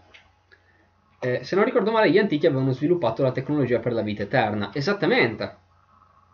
Sì, io dico sempre virtualmente eterna perché nel senso, credo che se ti sparo, muori anche tu, antico. E infatti comunque quando sono arrivati gli schiavisti, si è aperto il warp e tutte, tutte queste cose qua, gli antichi sono sicuramente morti. Cioè, vivo tanto, vivo anche in, eternamente, ma eh, se ti uccido io attivamente, muori comunque. Cioè, posso compiere un omicidio non sei comunque immortale a mo' di perpetuo. Ehm, quindi mi fa strano vedere una tecnologia che permette la vita potenzialmente eterna eh, come una tecnologia Necron. Dico, ok, quindi questo mi, mi, fai, mi, mi suggerisci ancora che questo, questa, cre- con calma. Che questa creazione sia effettivamente, cioè sia effettivamente una spada Necron. Dici, effettivamente l'aspetto è di una spada Necron. Poi è stata resa un po' più Tau, anche perché effettivamente lì c'è proprio il discorso di Ovesa con Farsight che dice Ah, quindi vuoi riutilizzarla? Sì, certamente, però dobbiamo un attimo adattarla per l'utilizzo comunque con l'armatura XV8. Quindi ti fa capire, dici sì, beh, ha quella forma, ma giustamente anche qualche cosa di Tau perché l'hanno adeguatamente modificata in modo che, che Farsight possa integrarla con l'utilizzo dell'armatura Crisis. La forma però appunto di spada pressoché Necron era rimasta, ma la tecnologia al suo interno evidentemente si potrebbe dire che non fosse solo Necron, ma proprio perché legata a una vita eterna, magari era proprio antico. Tecnologia legata a un antico, o alla civiltà degli antichi, piuttosto che i Necron che vivono poco esattamente come l'obliteratore empatico che è appunto la tecnologia degli antichi al suo interno. Quindi si potrebbe appunto dire, ok, Farsight ha in mano una spada che combina due delle razze più antiche, nonostante lui appartenga a una delle razze più giovani, ha in mano qualcosa che è stato creato dalle razze più antiche della, della galassia, del creato ed è un po' paradossale, molto figo però. E sono curioso di capire se avremo ulteriori menzioni, ulteriori approfondimenti, perché la cosa molto interessante di, eh, di tutto questo argomento è che ci viene suggerito in maniera molto, ma molto sottile, cioè veramente più sottile di quanto sono solitamente i misteri di Warhammer, perché solitamente quando il mistero di Warhammer arriva un po' alla sua risoluzione, dici viene in maniera magari un po' più esplicita, cioè comunque il lettore viene comunque un po' aiutato nella comprensione dell'argomento. Invece il discorso dell'empatia cioè sì, magari ti aiuta a dire, ah beh, vedi che comunque ti abbiamo più o meno suggerito che c'era il collegamento con i Necron e poi appunto l'obliteratore ti viene esplicitamente detto che ha tecnologie degli antichi. Però la tecnologia invece empatica viene sempre mantenuta molto in sottofondo. Dici, boh, viene nominata, eh. Però poi non facciamo tanta pressione sul, sul ricordarti costantemente che è tecnologia empatica. Te lo diciamo, ma poi ci concentriamo su altro. Quello lo manteniamo lì. Magari chi ci arriva ci arriva. Ed è molto interessante. Spero riceva ulteriori, approfond- ulteriori approfondimenti. Io spero. Comunque Gaieli è stato comunque colui che ha, scritto il romanzo, il, il romanzo che descrive la battaglia del Faros e giustamente è stato scelto come colui che ha posto fine al Faros con, con il romanzo Belisarius the Great Work. Quindi chissà, magari lui è proprio colui che detiene la, la maggiore, il maggior numero di conoscenze su questo argomento. Magari gli hanno effettivamente detto un po' come si può, si può gestire questa cosa. Magari sa qualche cosa, già qualche cosa in più su informazioni che potrebbe nominare in futuro questo eh, rimane nell'ignoto, ma appunto sono molto, sono molto curioso e, e spero siate, siate contenti della, della, mia scelta per l'argomento di stasera. E, spero sia stato di grande intrattenimento. E, sono le 22.54. Beh, dai. Non so se pensavo di metterci meno o di più, non lo so abbiamo anche divagato, abbiamo de- definito anche altro. Un- una cosa che effettivamente eh, non ho divagato perché volevo appunto continuare il discorso, però effettivamente prima è stato detto, eh, cioè ho chiarito appunto i ta- non Tau del caos, però il Tau può essere più o meno corrotto. Eh, loro non sono come i paria, loro hanno una flebile presenza nel warp e flebile presenza che però non viene particolarmente notata. E un Tau del caos non è il Tau che ha il demone che gli parla nella testa e quindi a un certo punto lo corrompe e il Tau diventa un adoratore del caos. No. L'unica, eh, l'unica occasione in cui c'è stato un Tau del caos, tra virgolette, è stata un'occasione in cui un Tau è stato posseduto assolutamente in maniera non volontaria. Un demone ha preso possesso del corpo e quindi tu dici sì, vabbè, è un Tau del caos, ma non è un adoratore, è semplicemente un demone ha scelto quello come corpo da, da possedere, come poteva, come dire, se un demone a un certo punto decide di possedere il corpo di un Eldar, sì, possiamo rozzamente dire un Eldar del caos, ma non è un Eldar caotico, hanno già gli eteri a dirgli le cose dentro la loro testa, sì appunto, quindi bastano e avanzano direi. Eh, direi che cioè, si, può, si, può, anche finire lì con le cose da, da inserire nelle teste dei, dei poveri Tau. Eh, e appunto quella è l'unica occasione. Non sono però appunto proprio livello paria, hanno una flebile presenza flebile presenza che si, in collaborazione diciamo con eh, la fede di alcuni umani che si sono sinceramente dedicati al bene superiore eh, t- tutta questa cosa insieme ha creato una sorta di avatar del bene superiore. Una piccola presenza warp non è propriamente un dio eh, però è una piccola presenza che ha un, un certo grado di intelligenza all'interno del warp però appunto è stata in realtà maggiormente creata dalla, dalla fede di certi umani, che appunto avendo una maggiore presenza nel warp, la loro fede crea qualcosa in più. Ovviamente magari i Tau, credendoci, hanno contribuito.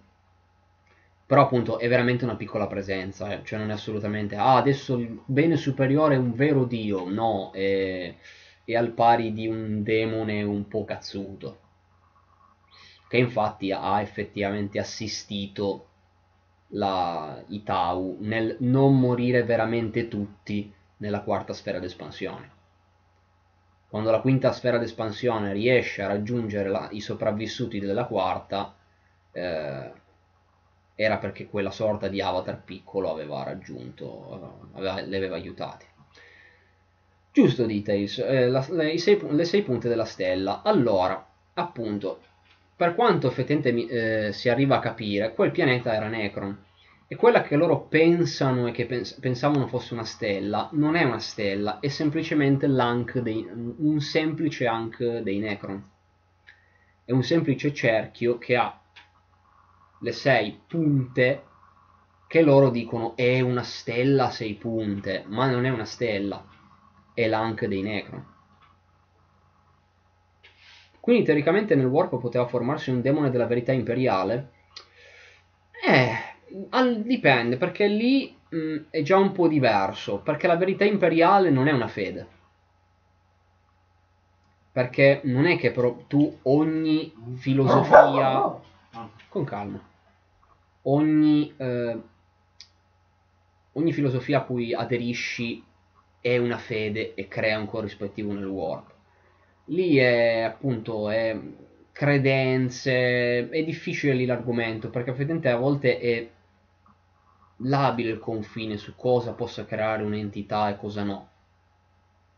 Però non credo che si potesse creare una, un demone o comunque un'entità della verità imperiale, perché lì non era una, una fede, era un, dei canoni da rispettare. Nel senso, se eh, un, un buddista, un buddista non è che crede in, propriamente in un dio. Buddha è più un, eh, una figura di riferimento, eh, cioè intendo proprio il Siddhartha Gautama, eh, non è visto come un dio, è visto come una grande figura di riferimento, ma non di vera e propria venerazione. Se tu aderisci a quei canoni, non è che crei il demone o l'entità del buddismo, il monaco tibetano non crea l'avatar di tutto il suo set di regole di vita. Perché appunto non si tratta di una fede in un dio, è qualcosa di differente. Infatti l'Imperium doveva essere ateo.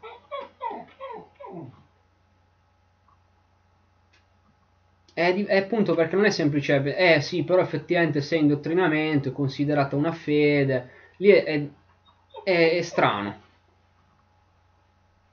Però appunto teoricamente la verità imperiale era un, un norma, governo, mm. tutte queste cose qui, per comunque essere verso la, una società laica, una società... Mm. E, anzi, più che laica appunto era, effettivamente, era proprio atea, cioè doveva proprio andare verso il no, non ci sono gli dei. Anche perché effettivamente lì si va molto nel discorso che esula dal, da, da Warhammer, va proprio nel Dio è uno status oggettivo o è semplicemente un uno status che io affibbio a qualcosa che venero? Cioè, nel senso, è semplicemente un essere talmente potente che lo considero io un dio, ma magari in sé non è che io sono un dio, io sono semplicemente un essere talmente potente che ho qualcuno che mi venera. Come magari un, una persona del 2020 potrebbe essere venerata da un umano del 1200 perché eh, ha delle conoscenze tali che anche una delle persone più ignoranti del 2020 verrebbe considerato un enorme luminare per il 1200, oh sei un dio, sai delle cose, eh, o magari veniva bruciato, però eh, mettia- mettendola in positivo eh, poteva essere considerato oh enorme luminare, grande dio, perché hai queste vaste conoscenze o addirittura cose che qualcuno poteva considerare poteri. Però lì appunto andiamo su discorsi un po' più complicati perché vai a discutere cosa è un dio, cosa può essere considerato tale, cose difficili che vanno anche oltre argomenti che io posso dire di conoscere, quindi. La differenza tra un cappellano Space Marine e un prete dell'ecclesiarchia. Esatto, questo è un buonissimo esempio. Questo è un buonissimo esempio calcolando che nell'impero se non eri ateo ti accoppavano. Sì, vale, teoricamente. Ti accoppavano o ti convincevano molto calorosamente. Eh, ti intimavano molto forte. Eh, perciò, eh, appunto lì, eh, è, una so- è un'entità. Lì è, una, è un'entità basata su, appunto sul bene superiore. Poi, chissà. Anche perché appunto lì viene proprio il fatto che alcuni non, non, capiscano se il bene superiore sia un'entità, se il bene superiore sia un set di regole, lì va anche sull'umano che dice vabbè mi fido e lo venero, e una certa diventa sincero in questa fede. La differenza per il fatto che lo Space Marine, per quanto dica per l'imperatore, cioè però il cappellano non vede l'imperatore come un dio, a meno che non si parli di eccezioni, tipo ad esempio i Templari Neri ma normalmente per le norme degli Space Marine loro vedono l'imperatore come un grande individuo molto saggio estremamente importante, ma non è venerazione, è rispetto. Rispetto per un individuo così importante, ma non è adorazione divina.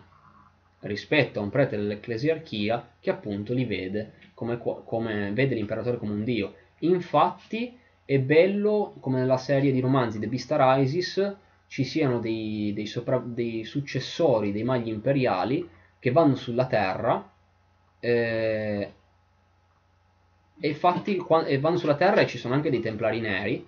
E infatti c'è un, l'ecclesiarca del, dell'ecclesiarchia che dice eh potreste imparare un po' di più da questi vostri fratelli eh, che questi lo accettano l'imperatore come dio voi invece cioè li, eh, li schernisce perché dice vedete voi siete scemi che non capite che l'imperatore è un dio vedete che invece vostri fratelli, cugini o come li volete chiamare invece loro hanno capito, hanno capito il vero ruolo che ha l'imperatore. Lui è un dio e siete voi che non capite cos'è. Non abbiamo accennato alla War in Heaven neanche un po', ma perché in questo caso non c'entrava così tanto il, proprio la guerra il, era più da concentrazione sul loro sviluppo tecnologico. La guerra che hanno affrontato eh, non era tanto di quel del, dell'argomento principale. Poi ovviamente si potrà parlare eh, della, della, guerra nei cieli, non, non vuol dire che non se, se, non ne parlo adesso non ne parlerò, eh? assolutamente, potremmo parlare anche di quello. Quelli della terza compagnia, no no no, si parla di eventi del 32 millennio No, non è del, del millennio 41. Lo ammazzano quel prete alla fine. Eh, muore urlando. Ma no, non, non, non per mano loro. Non per mano loro. Eh, per eventi della, della guerra della bestia. Nel millennio 32. E non so se ho proprio fatto menzione al fatto che lui muoia urlando in maniera veramente terribile. Eh, però ne ho parlato in mi pare, se cito bene i numeri anche in questo caso, momenti BG 31, 32 e 33. No, aspetta, errore, 32, 33 e 34, perché il 35 è dedicato alla decapitazione. 32, 33 e 34 sono Guerra della Bestia, parte 1, 2 e 3. Perché ai tempi eh, facevo alcune divisioni sulle parti. Adesso faccio il monoblocco ai tempi avevo diviso la guerra della bestia in parte 1, parte 2, parte 3, perché lì appunto era una storia lineare, quindi aveva senso, potevo permettermi di dividerle in, in tre parti. Grazie al Tebele Bionda. E, e, appunto il 35 è il post guerra della bestia, però sì, non so se ho citato proprio l'evento, ho detto che, che lui muoia così, ma alla fine sì, scioppa anche lui muore malissimo. Ho detto urlando. Perché muore urlando? Uh, forse per il dolore. Hai fatto un momento BG sulla pena di morte? No. No, ma neanche in argomento. No, perché allora, a parte gli scherzi sui metodi di morte e cose sono un argomento interessante per carità in Warhammer 40.000, eh? in Warhammer in generale, come viene, come viene visto la punizione eh, massima, come venga vista come una cosa piuttosto facile da adottare, specialmente se parliamo di cose come l'exterminatus. E, e appunto, eh, 32, 33, 34 sono quelli. È buono. Eh, però appunto c'è questa differenza, questa differenza tra la fede, vera e propria fede, e qualcosa che invece va più sul rispetto La decapitazione, esattamente, il 35. Il background delle fortezze pietra nera ce l'hanno questi riferimenti a tecnologie empatiche, sono degli slam quelle, per ora non ancora, non abbiamo ancora grandi riferimenti a come funzioni una fortezza pietra nera. Perché per quanto tipo Gathering Storm c'è stato un momento in cui ci sono entrati, abbiamo comunque un intero Warhammer Quest ambientato all'interno di una fortezza pietra nera, non ci vengono descritte così tanto in realtà le loro tecnologie, perché sono vicende che comunque si concentrano su altro.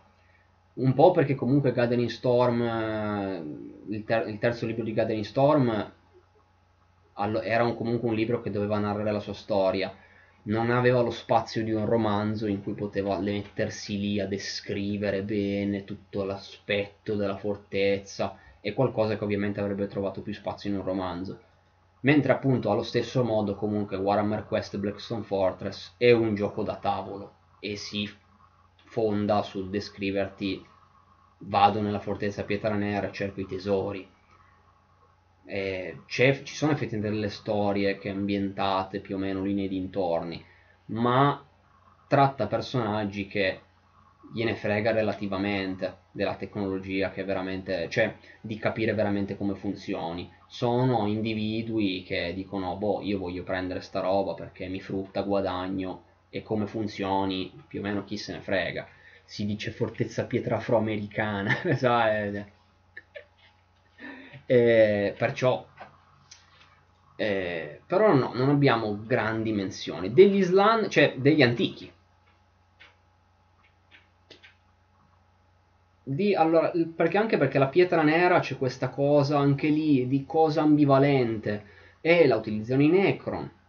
Però la utilizzano ampiamente i Necron, però allo stesso tempo eh, la, la, fortezza Pietra Nera è stata creata per distruggere le stelle, perché i, i Khitan si nutrono delle stelle, le fortezze Pietra Nera in congiunzione riescono a distruggere le stelle e privare di nutrimento i Khitan, cioè sono comunque razze che appunto fin dagli albori hanno usato materiali simili Solo che mentre il Necron, o comunque ai tempi Necron Tier, magari andavano più sul boh, magari uso lo stesso materiale o cerco di simulare la te- tecnologia,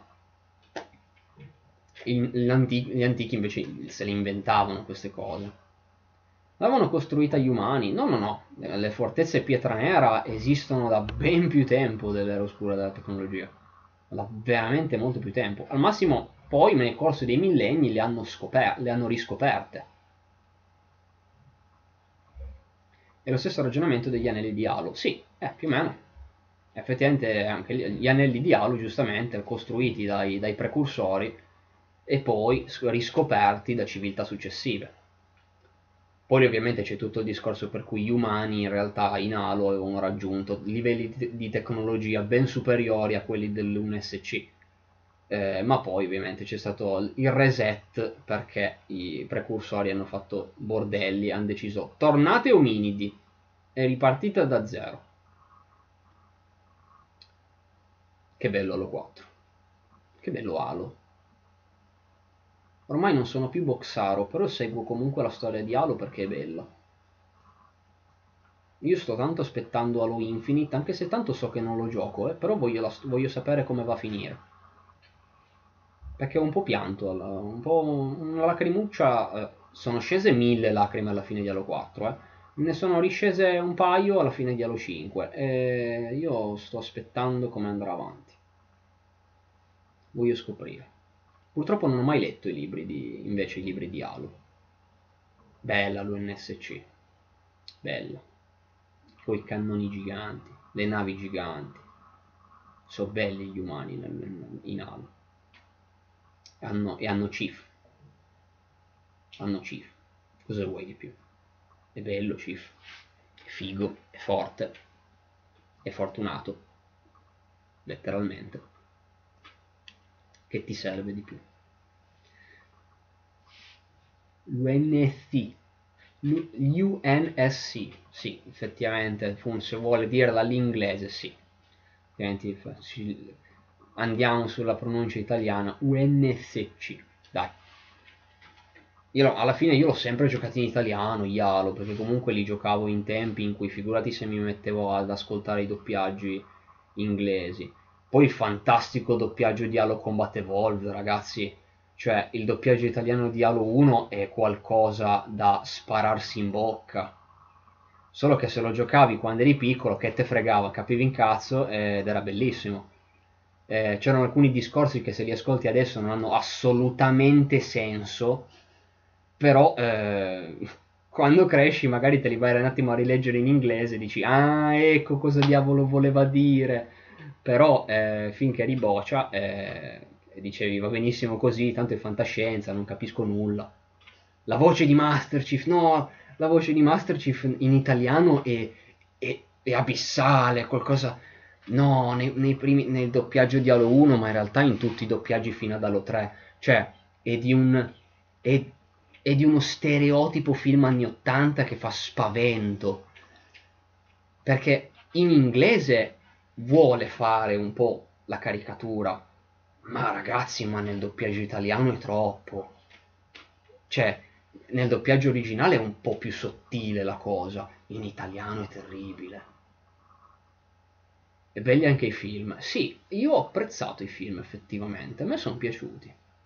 Erano, spe, um, Forward into Dawn e... che era quello che era tipo prequel di Halo 4 e cosa c'era altro di film? A parte Halo Legends, perché Halo Legends era tutta quella uh, animazione, che comunque a me gli Halo Legends sono piaciuti. Anche quello non canonico che è molto in stile Dragon Ball, infatti era fatto dallo stesso studio di animazione. E che c'era di altro, di altro film? Non ho visto Nightfall. Non ho visto Nightfall che mi pare che è quello lì che fa da prequel ad Halo 5. Che mi pare tra l'altro che sia una serie tv, non un, non un film. Però, eh, Nightfall non l'ho visto. Nightfall no, mi manca. Devo recuperarlo. Prima o poi mi metterò. Mi metterò e recupererò. Anche perché, oh, il eh, coso Locke ha avuto l'onore di incontrare l'arbiter. Ciao. Tel Vadam, signori. Attenzione. Inchinati davanti all'arbiter. Che la metà delle cose le ha fatte lui, santi Dio.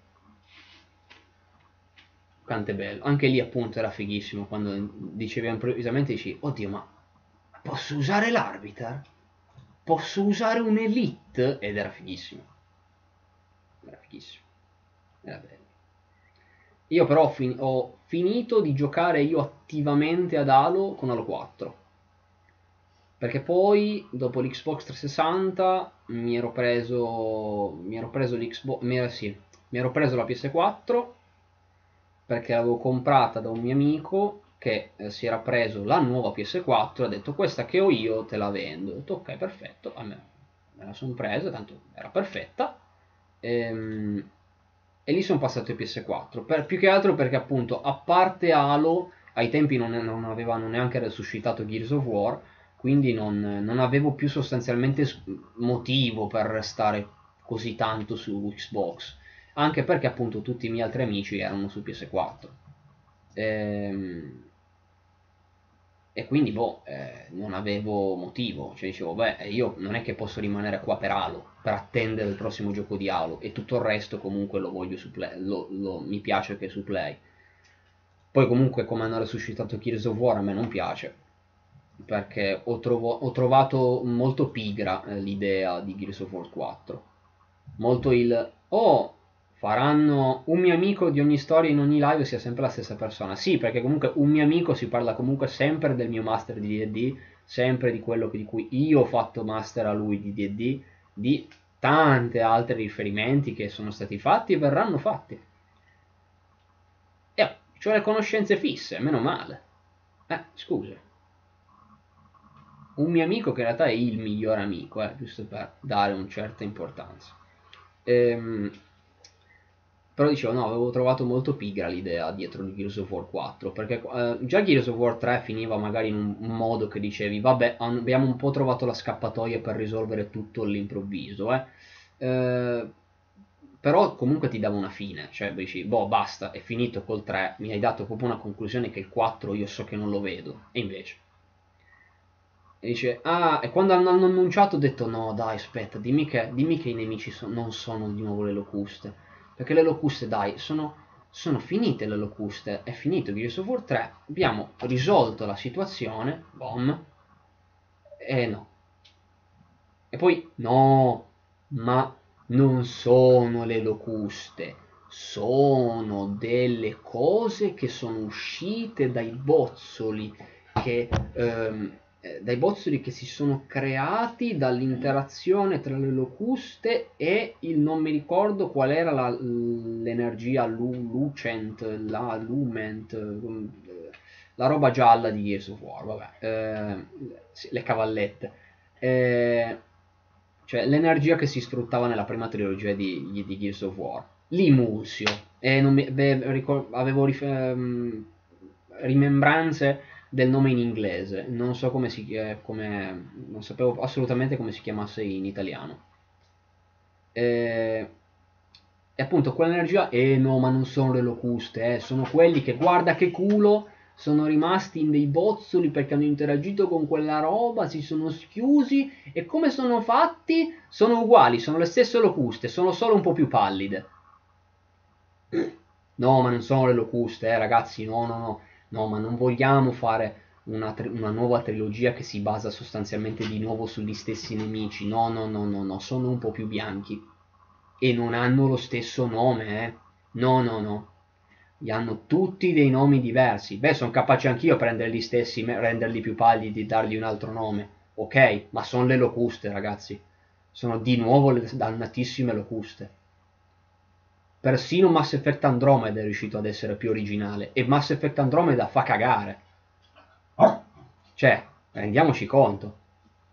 Pure Andromeda è riuscito ad essere più originale dei nemici. Andromeda è riuscito a non mettere di nuovo i razziatori. Cioè, addirittura ha fatto quel passo. Gears of War no. E, e quindi quando io mi sono... Vabbè, eh, quando vedete mi, mi hanno... Eh, quando mi hanno vedete descritto Gears of War 4 ho detto va bene dai, mi dispiace per Halo, eh, però a sto punto vabbè, ho fatto bene a passare a PS4. Almeno, se, eh, non, non, non intendetela come console war, PS4 è meglio. No, ehm, è semplicemente un per, mia, per, mio gusto, miei amici che giocano su una certa console e, e giochi che io preferisco. Quindi. Eh, poi io sono il primo a dire che secondo me il Game Pass di Xbox è 8000 anni luce più avanti del PlayStation Now, perché il PlayStation Now ha un servizio ma decisamente più scadente di quanto abbia l'Xbox Game Pass. Xbox Game Pass guardate che veramente caga veramente in testa anche due volte al PlayStation Now eh, Mass Effect, eh, che colpo al cuore. Eh, sì.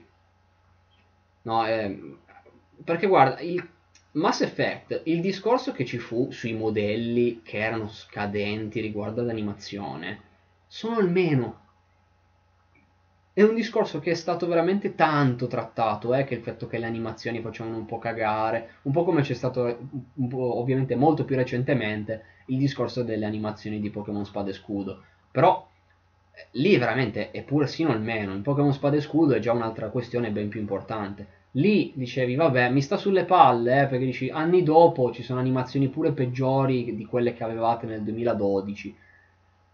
Però, dai, almeno la storia, almeno tutto il resto, dai, sarà figo. Eh, invece no. Ma al finale del terzo, allora, dipende, per quando l'hanno espanso, quando ho fatto la versione espansa, a me è piaciuto. Io ho scelto sintesi. Il mio migliore amico ha scelto controllo. Se scegli distruzione, un po' mi dai fastidio. Se scegli rifiuto, no, beh, se scegli rifiuto non No, no, no, no. no non puoi. Non, c'è, non, c'è, l'occasione se scegli rifiuto, non puoi farlo. Cioè, un, tu arrivi lì, puoi scegliere tre finali e dici no, io non lo scelgo, mi rifiuto. Cosa vuol dire? Non è una scelta, è semplicemente non hai premuto un tasto. Non è un finale. Eh, no, no, eh, io di istruzione non lo so, non riesco ad accettarlo. Capisco la teoria. Allora, perché poi lì c'è anche la cosa della teoria dell'indottrinamento, perché ci, ci fu campata fuori una teoria della Madonna che è pure bella, eh. La teoria dell'indottrinamento del, del, del finale di istruzione di Mass Effect 3 è pure molto figa. Adesso non me la ricordo bene, non saprei assolutamente raccontarla. Però quando avevo visto video al riguardo, mo- era molto figa. E no, infatti, no, se credi nella teoria dell'indottrinamento fai bene. Ci stai, figa. Però se devo basarmi su ciò che io ho giocato, non lo sceglierei perché non mi piace. Vado più appunto, mi è piaciuto molto il sintesi perché mi piaceva come cosa della fusione, coesistenza, mi piaceva facciamoli fare il rifiuto, così, senza senso. Ma infatti non rifiuto veramente, io non mi, capa- non mi capacitavo del fatto che esistesse. Perché veramente dici, ma no, vabbè, dai, serio, ma pu- puoi non scegliere un finale? No, no, no. Rifiuto non esiste, ragazzi. E, e appunto, no, controllo anche bello. Sintesi però mi aveva attirato di più. E, poi vabbè, lì in realtà, in realtà la maggiore storia, la, la, cioè scusa, maggiore storia, il maggiore problema di Mass Effect 3 non è tanto il finale, ma sono i dannatissimi DLC. Esatto, una grande vittima della EA, madonna mia. Perché, perché allora lì era appunto, era proprio solo colpa di EA. Lì era proprio EA che ha diviso materiale che era palesemente stato creato per essere un unico prodotto perché Bioware a quei tempi era ancora la signora Bioware, la signora e rispettabile Bioware ai tempi, che purtroppo era vittima della EA, però nel suo lavorava bene. Purtroppo, vittima, di, vittima di, di, della EA come divisione del prodotto, del ti dividiamo ciò che in realtà tu hai programmato per essere tutto un unico, ma EA Effect, no infatti perché invece, no dai, eh, ma vogliamo parlare di, di, di Javik? Cioè, vo- qualcuno vorrebbe veramente dirmi Javik è stato pensato come DLC a parte? No, è stato pensato come un personaggio che faceva chiaramente parte della storyline, tant'è che è fondamentale per capire una marea di cose. Cioè, veramente qualcuno mi può dire che la missione in cui io vado sul pianeta di Liara sul pianeta natale de- delle Asari, mi, tu mi stai seriamente dicendo che è, DL- è, un DLC ehm, non fondamentale, Yavik, che letteralmente se te lo porti dietro hai, fai un'altra missione? Perché se ti porti dietro qualcun altro, boh, hai un po' di lore su, su, sul pianeta degli Asari. Se ti porti Yavik dietro, è un'altra missione. Hai un ma quanto... Comunque, ok, io hai una quantità di storia che fa spavento. Cioè, andare eh, davanti a tutti i reperti storici delle Asari e avere semplicemente dietro Liara è bello, perché effettivamente Liara ti racconta le cose. Ma avere Liara e, ya- e Yavik hai letteralmente Liara che descrive tutte le sue cose e Yavik che dice no guarda in realtà quella è una cagata che abbiamo creato martedì eh, però voi la prendete per una cosa fighissima eh, cioè Veramente. Le Asari hanno imparato a scrivere. No, infatti, ragazzi, ma Yavik è bellissimo. Cioè, Yavik, dai, è fondamentale per tutta la storia di Mass Effect. Ti spiega dei retroscena mastodontici. E appunto le espansioni sono qualcosa di fondamentale per la comprensione della storia. Con quale rabbia? Yavik è uno Shepard che non ce l'ha fatta. E no, infatti, stile Eldar Necron, cioè proprio quel, quel, personaggio della razza antica che dai, non puoi non averlo.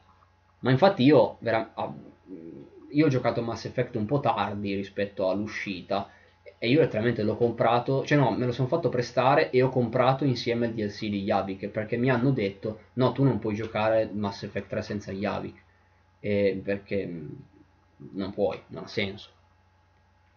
E eh no, anche il DLC dei Leviatani, cioè, ma tutti, e eh, dai diavolo, dovevi, erano fondamentali per la, per la, storia, non aveva senso dividerli. Però il punto era, era proprio, eh, era proprio il fatto che comunque Bioware lavorava bene, ma era vittima di una EA che gli divideva le cose, gli divideva i prodotti. E poi Bioware andò rovinando tutto. Però vabbè, lì andiamo veramente su un discorso veramente lungo per le 11 e mezza, eh. però eh, lì vabbè andiamo verso l'oblio di Anthem che io quando ho letto tutti i retroscena sullo sviluppo di Anthem mi sono veramente venute le lacrime di sangue, cioè, eh, perché fanno paura agli orchi. Ai miei tempi più piccoli erano grandi quanto uno dei vostri Baneblade. Sì, be- bella, bella analogia effettivamente per Yavik. Ehm, però appunto, cioè, no, lì io quando ho visto abbiamo sviluppato sì perché abbiamo sviluppato Dragon Age Inquisition per svilupparlo proprio per far sì che i giocatori si rendessero conto di come non bisogna sviluppare un gioco. Eh? Cosa? Cosa vuol dire? Io sono rimasto esterefatto quando ho letto una frase del genere. Ho detto, voi avete creato un gioco della, delle vostre linee, di video, linee videoludiche maggiori? Tra l'altro Dragon Age, io ritengo che Dragon Age Origins sia uno dei maggiori capolavori della storia videoludica, perché Dragon Age Origins è bellissimo, è uno degli esempi maggiori di, gioco di ruolo di, in qualsiasi sua forma, e voi avete, siete andati a farmi Dragon Age Inquisition rivelando poi, e noi l'abbiamo fatto per mostrare come non si fa un videogioco, voi avete voluto mandare a puttane una delle vostre serie core che letteralmente hanno fatto la Dragon Age Origins ha fatto la vostra storia dell'azienda tanto quanto Baldur's Gate e per? Perché così abbiamo mostrato questa cosa e perché e volevamo ribellarci e poi abbiamo, fatto Mass Effect Andromeda robe e ma poi eh, abbiamo accantonato Mass Effect Andromeda quindi abbiamo mandato a puttane pure l'altra serie famosa che stavamo mandando avanti. Per Anthem per Anthem, quel gioco bellissimo ehm, in cui loro a un certo punto non sapevano loro stessi che, st- che gioco stessero creando. E, e quindi, eh, sì, esatto, Alta Bella e Bionda, siamo su quel livello, eh. siamo su quel livello di, di, di roba, a, quel senso. Eh, non sapevano cosa stessero creando. E quindi eh, loro hanno detto ok, eh, però secondo me dobbiamo fare in Anthem i protagonisti con le armature che volano, perché sono figli, eh, volano. Poi gli altri giochi looter shooter MMO non ce l'hanno, e quindi non lo mettiamo. Però non è proprio tanto looter shooter, perché in realtà la nostra idea iniziale era di avere la base iniziale da cui tu esci e devi cercare di stare fuori il più tempo possibile, motivo per cui Uh, inizialmente volevamo chiamare il gioco Beyond. Ah, Beyond. Certo. Perché non c'è un altro gioco famoso chiamato Beyond uscito negli ultimi anni, vero? Eh. Tra tutti i titoli che potevate tirar fuori, proprio quello di, una, di un IP, tra l'altro piuttosto famosa. Poi io non ho mai neanche apprezzato particolarmente Beyond Two Souls dei Quantic Dream, però quelli sono gusti. Però diamine, sì, sì, sì, la nuova grande IP si chiamerà... Ah, non l'hanno già preso. Eh. Ma a parte questione nome, dici, ok, però no, ok, no, aspetta, no, cambiamo. No, eh, allora sarà appunto più and shooter. Eh, però il volo non riusciamo a farlo. E quindi lo togliamo. Stanno a terra. Hanno le armature, fighe, ma stanno a terra, non volano. Perché non sappiamo farlo. Ok? mi piace l'ambizione degli sviluppatori con non sappiamo farlo, quindi non lo mettiamo. Bene. Good. Non male. E, e quindi, eh, ok, bene. Poi però arriva il supervisore EA che lì sono riusciti letteralmente a farmi dare ragione a EA perché arriva que- questa persona prova il gioco e questo qua si basa su tutte delle persone che hanno comunque riportato la, le informazioni su cosa stava accadendo nello studio. Eh. eh, ha, eh, quel supervisore ha provato, EA ha provato il gioco e ha detto fa cagare. Non si, non si capisce niente di cosa debba essere questo gioco. Co- cosa fa? Cosa faccio? Cosa devo fare in questo gioco? Non lo sapevano assolutamente rispondere perché non sapevano neanche loro cosa stessero programmando.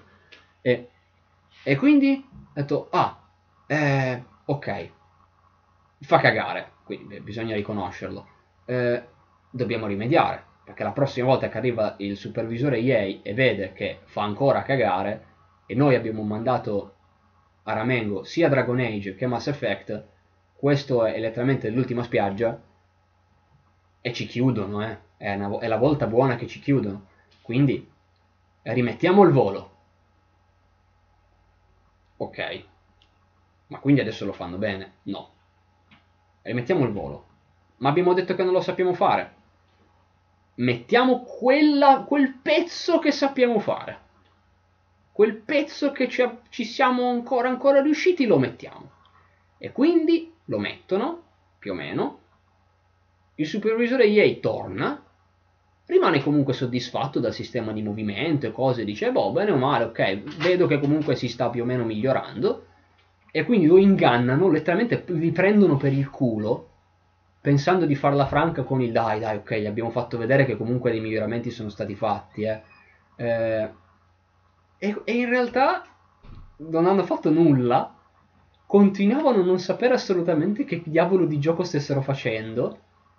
Quando hanno presentato il gioco, presentandolo con tutta questa mega presentazione di gioco co-op in cui ci sono quattro classi diverse che ognuno corrisponde a un'armatura e stanno esplorando gli ambienti enormi e poi c'è la grande tempesta quindi ah questo sarà tanto ambiente esplorabile eventi casuali eh, e quindi dici se questo è ciò che ci hanno fatto vedere chissà che cos'è il gioco.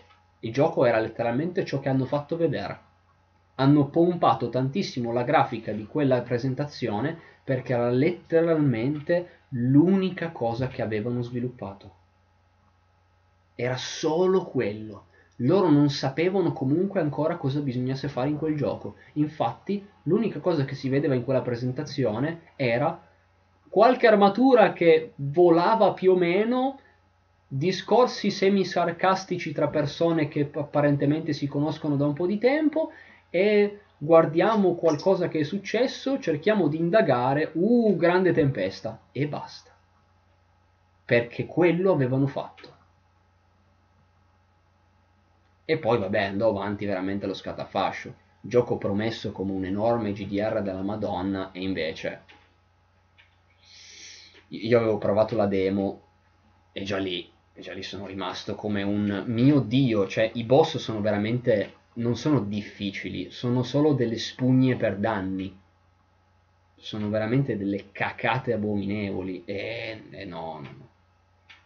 Io ho detto, non lo compro, eh, però giuro che mi guardo tutta la storia. Poi ho detto, oh, ho letto cose, fa cagare, ma almeno lo guardo io con mano. Penso che l'unico lato positivo, l'unico lato che posso dire che sia positivo, è che nei filmati, se sto giocando in coop, vedo anche gli altri giocatori ad esempio Destiny, Destiny nel senso è fatto comunque perché la storia tu te la giochi da solo. Tu puoi giocarla in coop, ma non, non vedi gli altri giocatori nei filmati, perché la storia è improntata comunque per il fatto che sei tu da solo a giocarti la storia. E al massimo c'è il raid, infatti nel raid Leviatano, ad esempio, vedi tutto il team all'inizio, però appunto i grossi filmati in coop non c'erano. Veramente l'unica piccola nota positiva è il fatto che considerasse il fatto che tu stessi giocando la storia in coop e quindi ti mette il fatto che a livello teorico sei tu ma ci sono anche gli altri. E quindi magari quando non ci sono non li vedi, ma se stai giocando in coop li vedi nei filmati. Unica e singola cosa. Perché tutto il resto non ha senso. Adesso ho anche cercato di dimenticare, ma c'erano delle cose che si contraddicono totalmente. Frasi che sono state messe lì solo perché a un certo punto le hanno scartate ma si sono dimenticati di toglierle. E quindi sono frasi che non hanno una conclusione, che non vanno a parare da nessuna parte, che introducono discorsi che a un certo punto si interrompono. Eh, perché non, hanno messo una cozzaglia di cose mezze scartate, alcune no, alcune boh ci siamo dimenticati di metterle o toglierle. No, infatti, mi, mi stupisce, a me dispiace che non siano andati a prenderli con i forconi, perché... E poi, vabbè, la gestione dopo, perché, cioè, persino Fallout 76 sta cercando di rinnovarsi. E stiamo parlando di Fallout 76, quindi, cioè, rendiamoci conto Anthem invece semplicemente ha deciso che si è cancellato dall'esistenza. A un certo punto la grande roadmap che doveva essere la grande direzione per questo gioco hanno tipo tolto la pagina. Hanno tolto la pagina della roadmap perché tanto hanno detto è inutile, non sappiamo più cosa dobbiamo fare. E poi, vabbè, ultimamente si sono diffusi un po' di rumors sul fatto che vogliono riportare in vita il gioco. Sì, ok, ma ormai non è più la stessa Bioware, ormai tutti quelli che facevano parte della Bioware storica se ne sono andati. Ormai è un guscio vuoto con lo stesso nome. Cioè, sì, ci vergogniamo così tanto che vi chiediamo di dimenticarlo, cioè seriamente. Vedevi proprio persone, cioè, non mi ricordo adesso come si, chiama il, come si chiama, ma la persona che comunque era di riferimento de, di Bioware che era quella che parlava pubblicamente del gioco, evitava di raccontare, evitava di parlare dell'argomento, cercava di, di sviare, parlare d'altro, cioè no, eh, era terribile. Finché appunto diventava sempre meno menzioni di Anthem, finché appunto sito lasciato a morire, gioco senza più nessun aggiornamento, proprio niente, morto. Cioè, cioè ho detto, persino, persino Fallout 76 comunque ha cercato di mettere qualcosa ed erano comunque Bethesda quindi anche lì andiamo su proprio del, della gente che mm, però boh, ho detto Bioware veramente ormai datele un altro nome. Per favore datele un altro nome. Perché io capisco eh, che nella storia ovviamente i, dipendenti, le persone si susseguono, è normale che chi lavora a Bioware nel 1990-98 è normale che non, non, siano il team che c'era ai tempi è normale che non sia lo stesso che c'è nel 2020 ma per carità. Però no. Perché se l'azienda mantiene la stessa identità o comunque un'identità simile, stessi propositi o comunque al massimo si evolve ma lì è proprio è letteralmente boh, è un'altra azienda è un'altra, un'altra azienda con altri ideali che non sono creare buoni giochi. No, ma proprio per niente. Quindi appunto dico, boh, chiudetela, rimettete chi ci lavora in altri studi o datele semplicemente un altro nome perché comunque capisco che mettere un dipendente da qualche altra parte capisco che comunque possa creare problemi cioè. anche perché io non do per forza la colpa al povero sviluppatore tapino che gli dicono crea il modello di questa cosa perché povero Cristo fa il suo lavoro ok ma chi è a capo di fare la storia o tutte queste robe, chi è a capo del progetto, è lì punto il dito, già un po' di più il dito. Chi è quello che dici, boh, fammi il design per sta cosa, boh, ok, te lo faccio, e lavoro qua, faccio quel che devo fare, e va bene così. N- nessuno punterà il dito verso quella persona perché sarebbe ingiusto. Ma su altri sì. E, e veramente, appunto, dico, almeno cambiate le nome. Almeno non, dite più che sia Bioware. Perché veramente non lo è. Son, sono altri. Poi recentemente proprio perché fall- ormai fallito totalmente Anthem si è anche iniziato a sentire dire che proveranno di nuovo con Mass Effect. Perché, e poi dici, boh, abbiamo mandato a cagare Dragon Age e Mass Effect. Perché, abbiamo, perché secondo noi Anthem sarebbe stato il botto. Quindi sì, Anthem ha fatto il botto di merda. Quindi proviamo a tornare dall'altra parte, magari a fare di nuovo Mass Effect. Questa volta lo facciamo bene? Non credo. Non credo. Credo andranno sempre di più verso il fallimento. Ma fallimento non intendo commerciale, anche se ovviamente è magari anche quello, ma fallimento proprio di... di... No, cioè, non inventatevi nuovi buoni propositi per qualcosa che tanto di partenza non, non ce l'ha. Non ce l'ha. Quindi veramente, boh. Bioware purtroppo mi ha, mi, ha, mi ha, colpito molto al cuore, anche perché comunque hanno anche annunciato Dragon Age 4 e io dico, vabbè, ormai la serie è andata un po' a, a merda già da prima, quindi per carità mi auguro il meglio, eh, perché comunque io auguro il meglio, ma poi da, all'augurare al, all'effettiva speranza. E Andromeda aveva delle buone, delle buone premesse, perché comunque mi ispirava l'idea. Perché comunque era, aveva delle buone premesse proprio perché, a differenza di, ehm, di Gears of War, subito mi introduceva qualcosa che mi dicevi, ah è diverso, diamine. Dico, ah, ok, mm, mi dici che eh, per rispondere alla minaccia dei razziatori a un certo punto qualcuno abbia creato un'operazione per esplorare un'altra galassia. E io ero lì che dicevo, mio Dio, che figo! Diamine, se si esplora un'altra galassia, ma immagina che razze possiamo incontrare. Cioè, stiamo parlando di un'altra galassia, quindi vuol dire che se già nella Via Lattea in Mass Effect magari non giocabili, ma abbiamo delle razze estremamente varie, abbiamo roba che non è assolutamente umanoide, mica chissà che cacchio incontriamo in Andromeda, ma sarà fighissimo, che potrà, possono veramente scatenarsi tantissimo con, con l'ispirazione, con, con la creazione di cose veramente particolari, no, perché tanto è tutto umanoide di nuovo con qualcosa che anche nell'essere umanoide è tremendamente banale.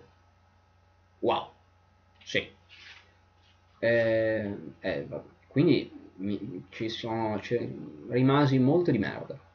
Quando, quando stavo facendo le schede gioco per player, perché appunto man mano si allarga sempre di più il database di giochi, di schede gioco su, su player.it, e, ehm, e io eh, si può sempre tornare a giocare in Perium Civitas, giusto? Giusto. Perium Civitas era bello. Eh, eh, e quindi dico, eh, Mass Effect aveva tutta, Andromeda aveva tutte queste cose e invece non... No. No. Assolutamente. Purtroppo, purtroppo ci sono rimasto male perché appunto voleva, sembrava proporre qualcosa di ben diverso e invece si è andati su, ah vabbè, rimaniamo sempre lì comunque. Tante potenzialità, ma no. E vabbè, e vabbè. Sa, si sono fatte le mezzanotte meno un quarto. A me fa tanto piacere comunque quando andiamo anche su questi discorsi, perché ho detto comunque io, non è che la mia vita è solo Warhammer, io comunque mi piace tanto altro. Eh, quindi mi fa sempre piacere quando andiamo anche su questi, su questi argomenti. Ovvio sì, poi magari uno sarebbe un po' più contento di parlare di cose che magari sono belle e magari eh, non solo cose che magari hanno deluso, eh, però comunque eh, a parte questo, in ogni caso mi piace comunque discutere di, di, di queste cose. Perciò, eh, eh, no, ma infatti ci salutiamo, è stato, è stato un piacere vi auguro buon proseguimento di, di, serata. Chi non so se vorrà andare a dormire a quest'ora, chi andrà a leggere, buon, buona lettura Ars Warrior. Eh, buon proseguimento di serata, qualsiasi sia l'attività che andrete a fare adesso. Eh, e ci vediamo la prossima settimana. Vi avviserò un po' perché io dalla prossima settimana eh, non sarò più a casa di Alta Belle Bionda, sarò a casa mia e quindi dovrò un attimo eh, gestire in casa il ok, mi servono il giovedì e venerdì mattina, signori quindi sia fisso. Sabato sera la vedrò un po' più difficile perché appunto tra mio fratello, mia sorella, cose così, sarà un po' difficile. Però eh, il giovedì e il venerdì vi, vi confermerò sull'assicurare che eh, si continua fisso. E, e buono. Quindi, buonanotte, è stato un grande piacere e comunque ci sentiamo. Ciao ciao ciao ragazzi.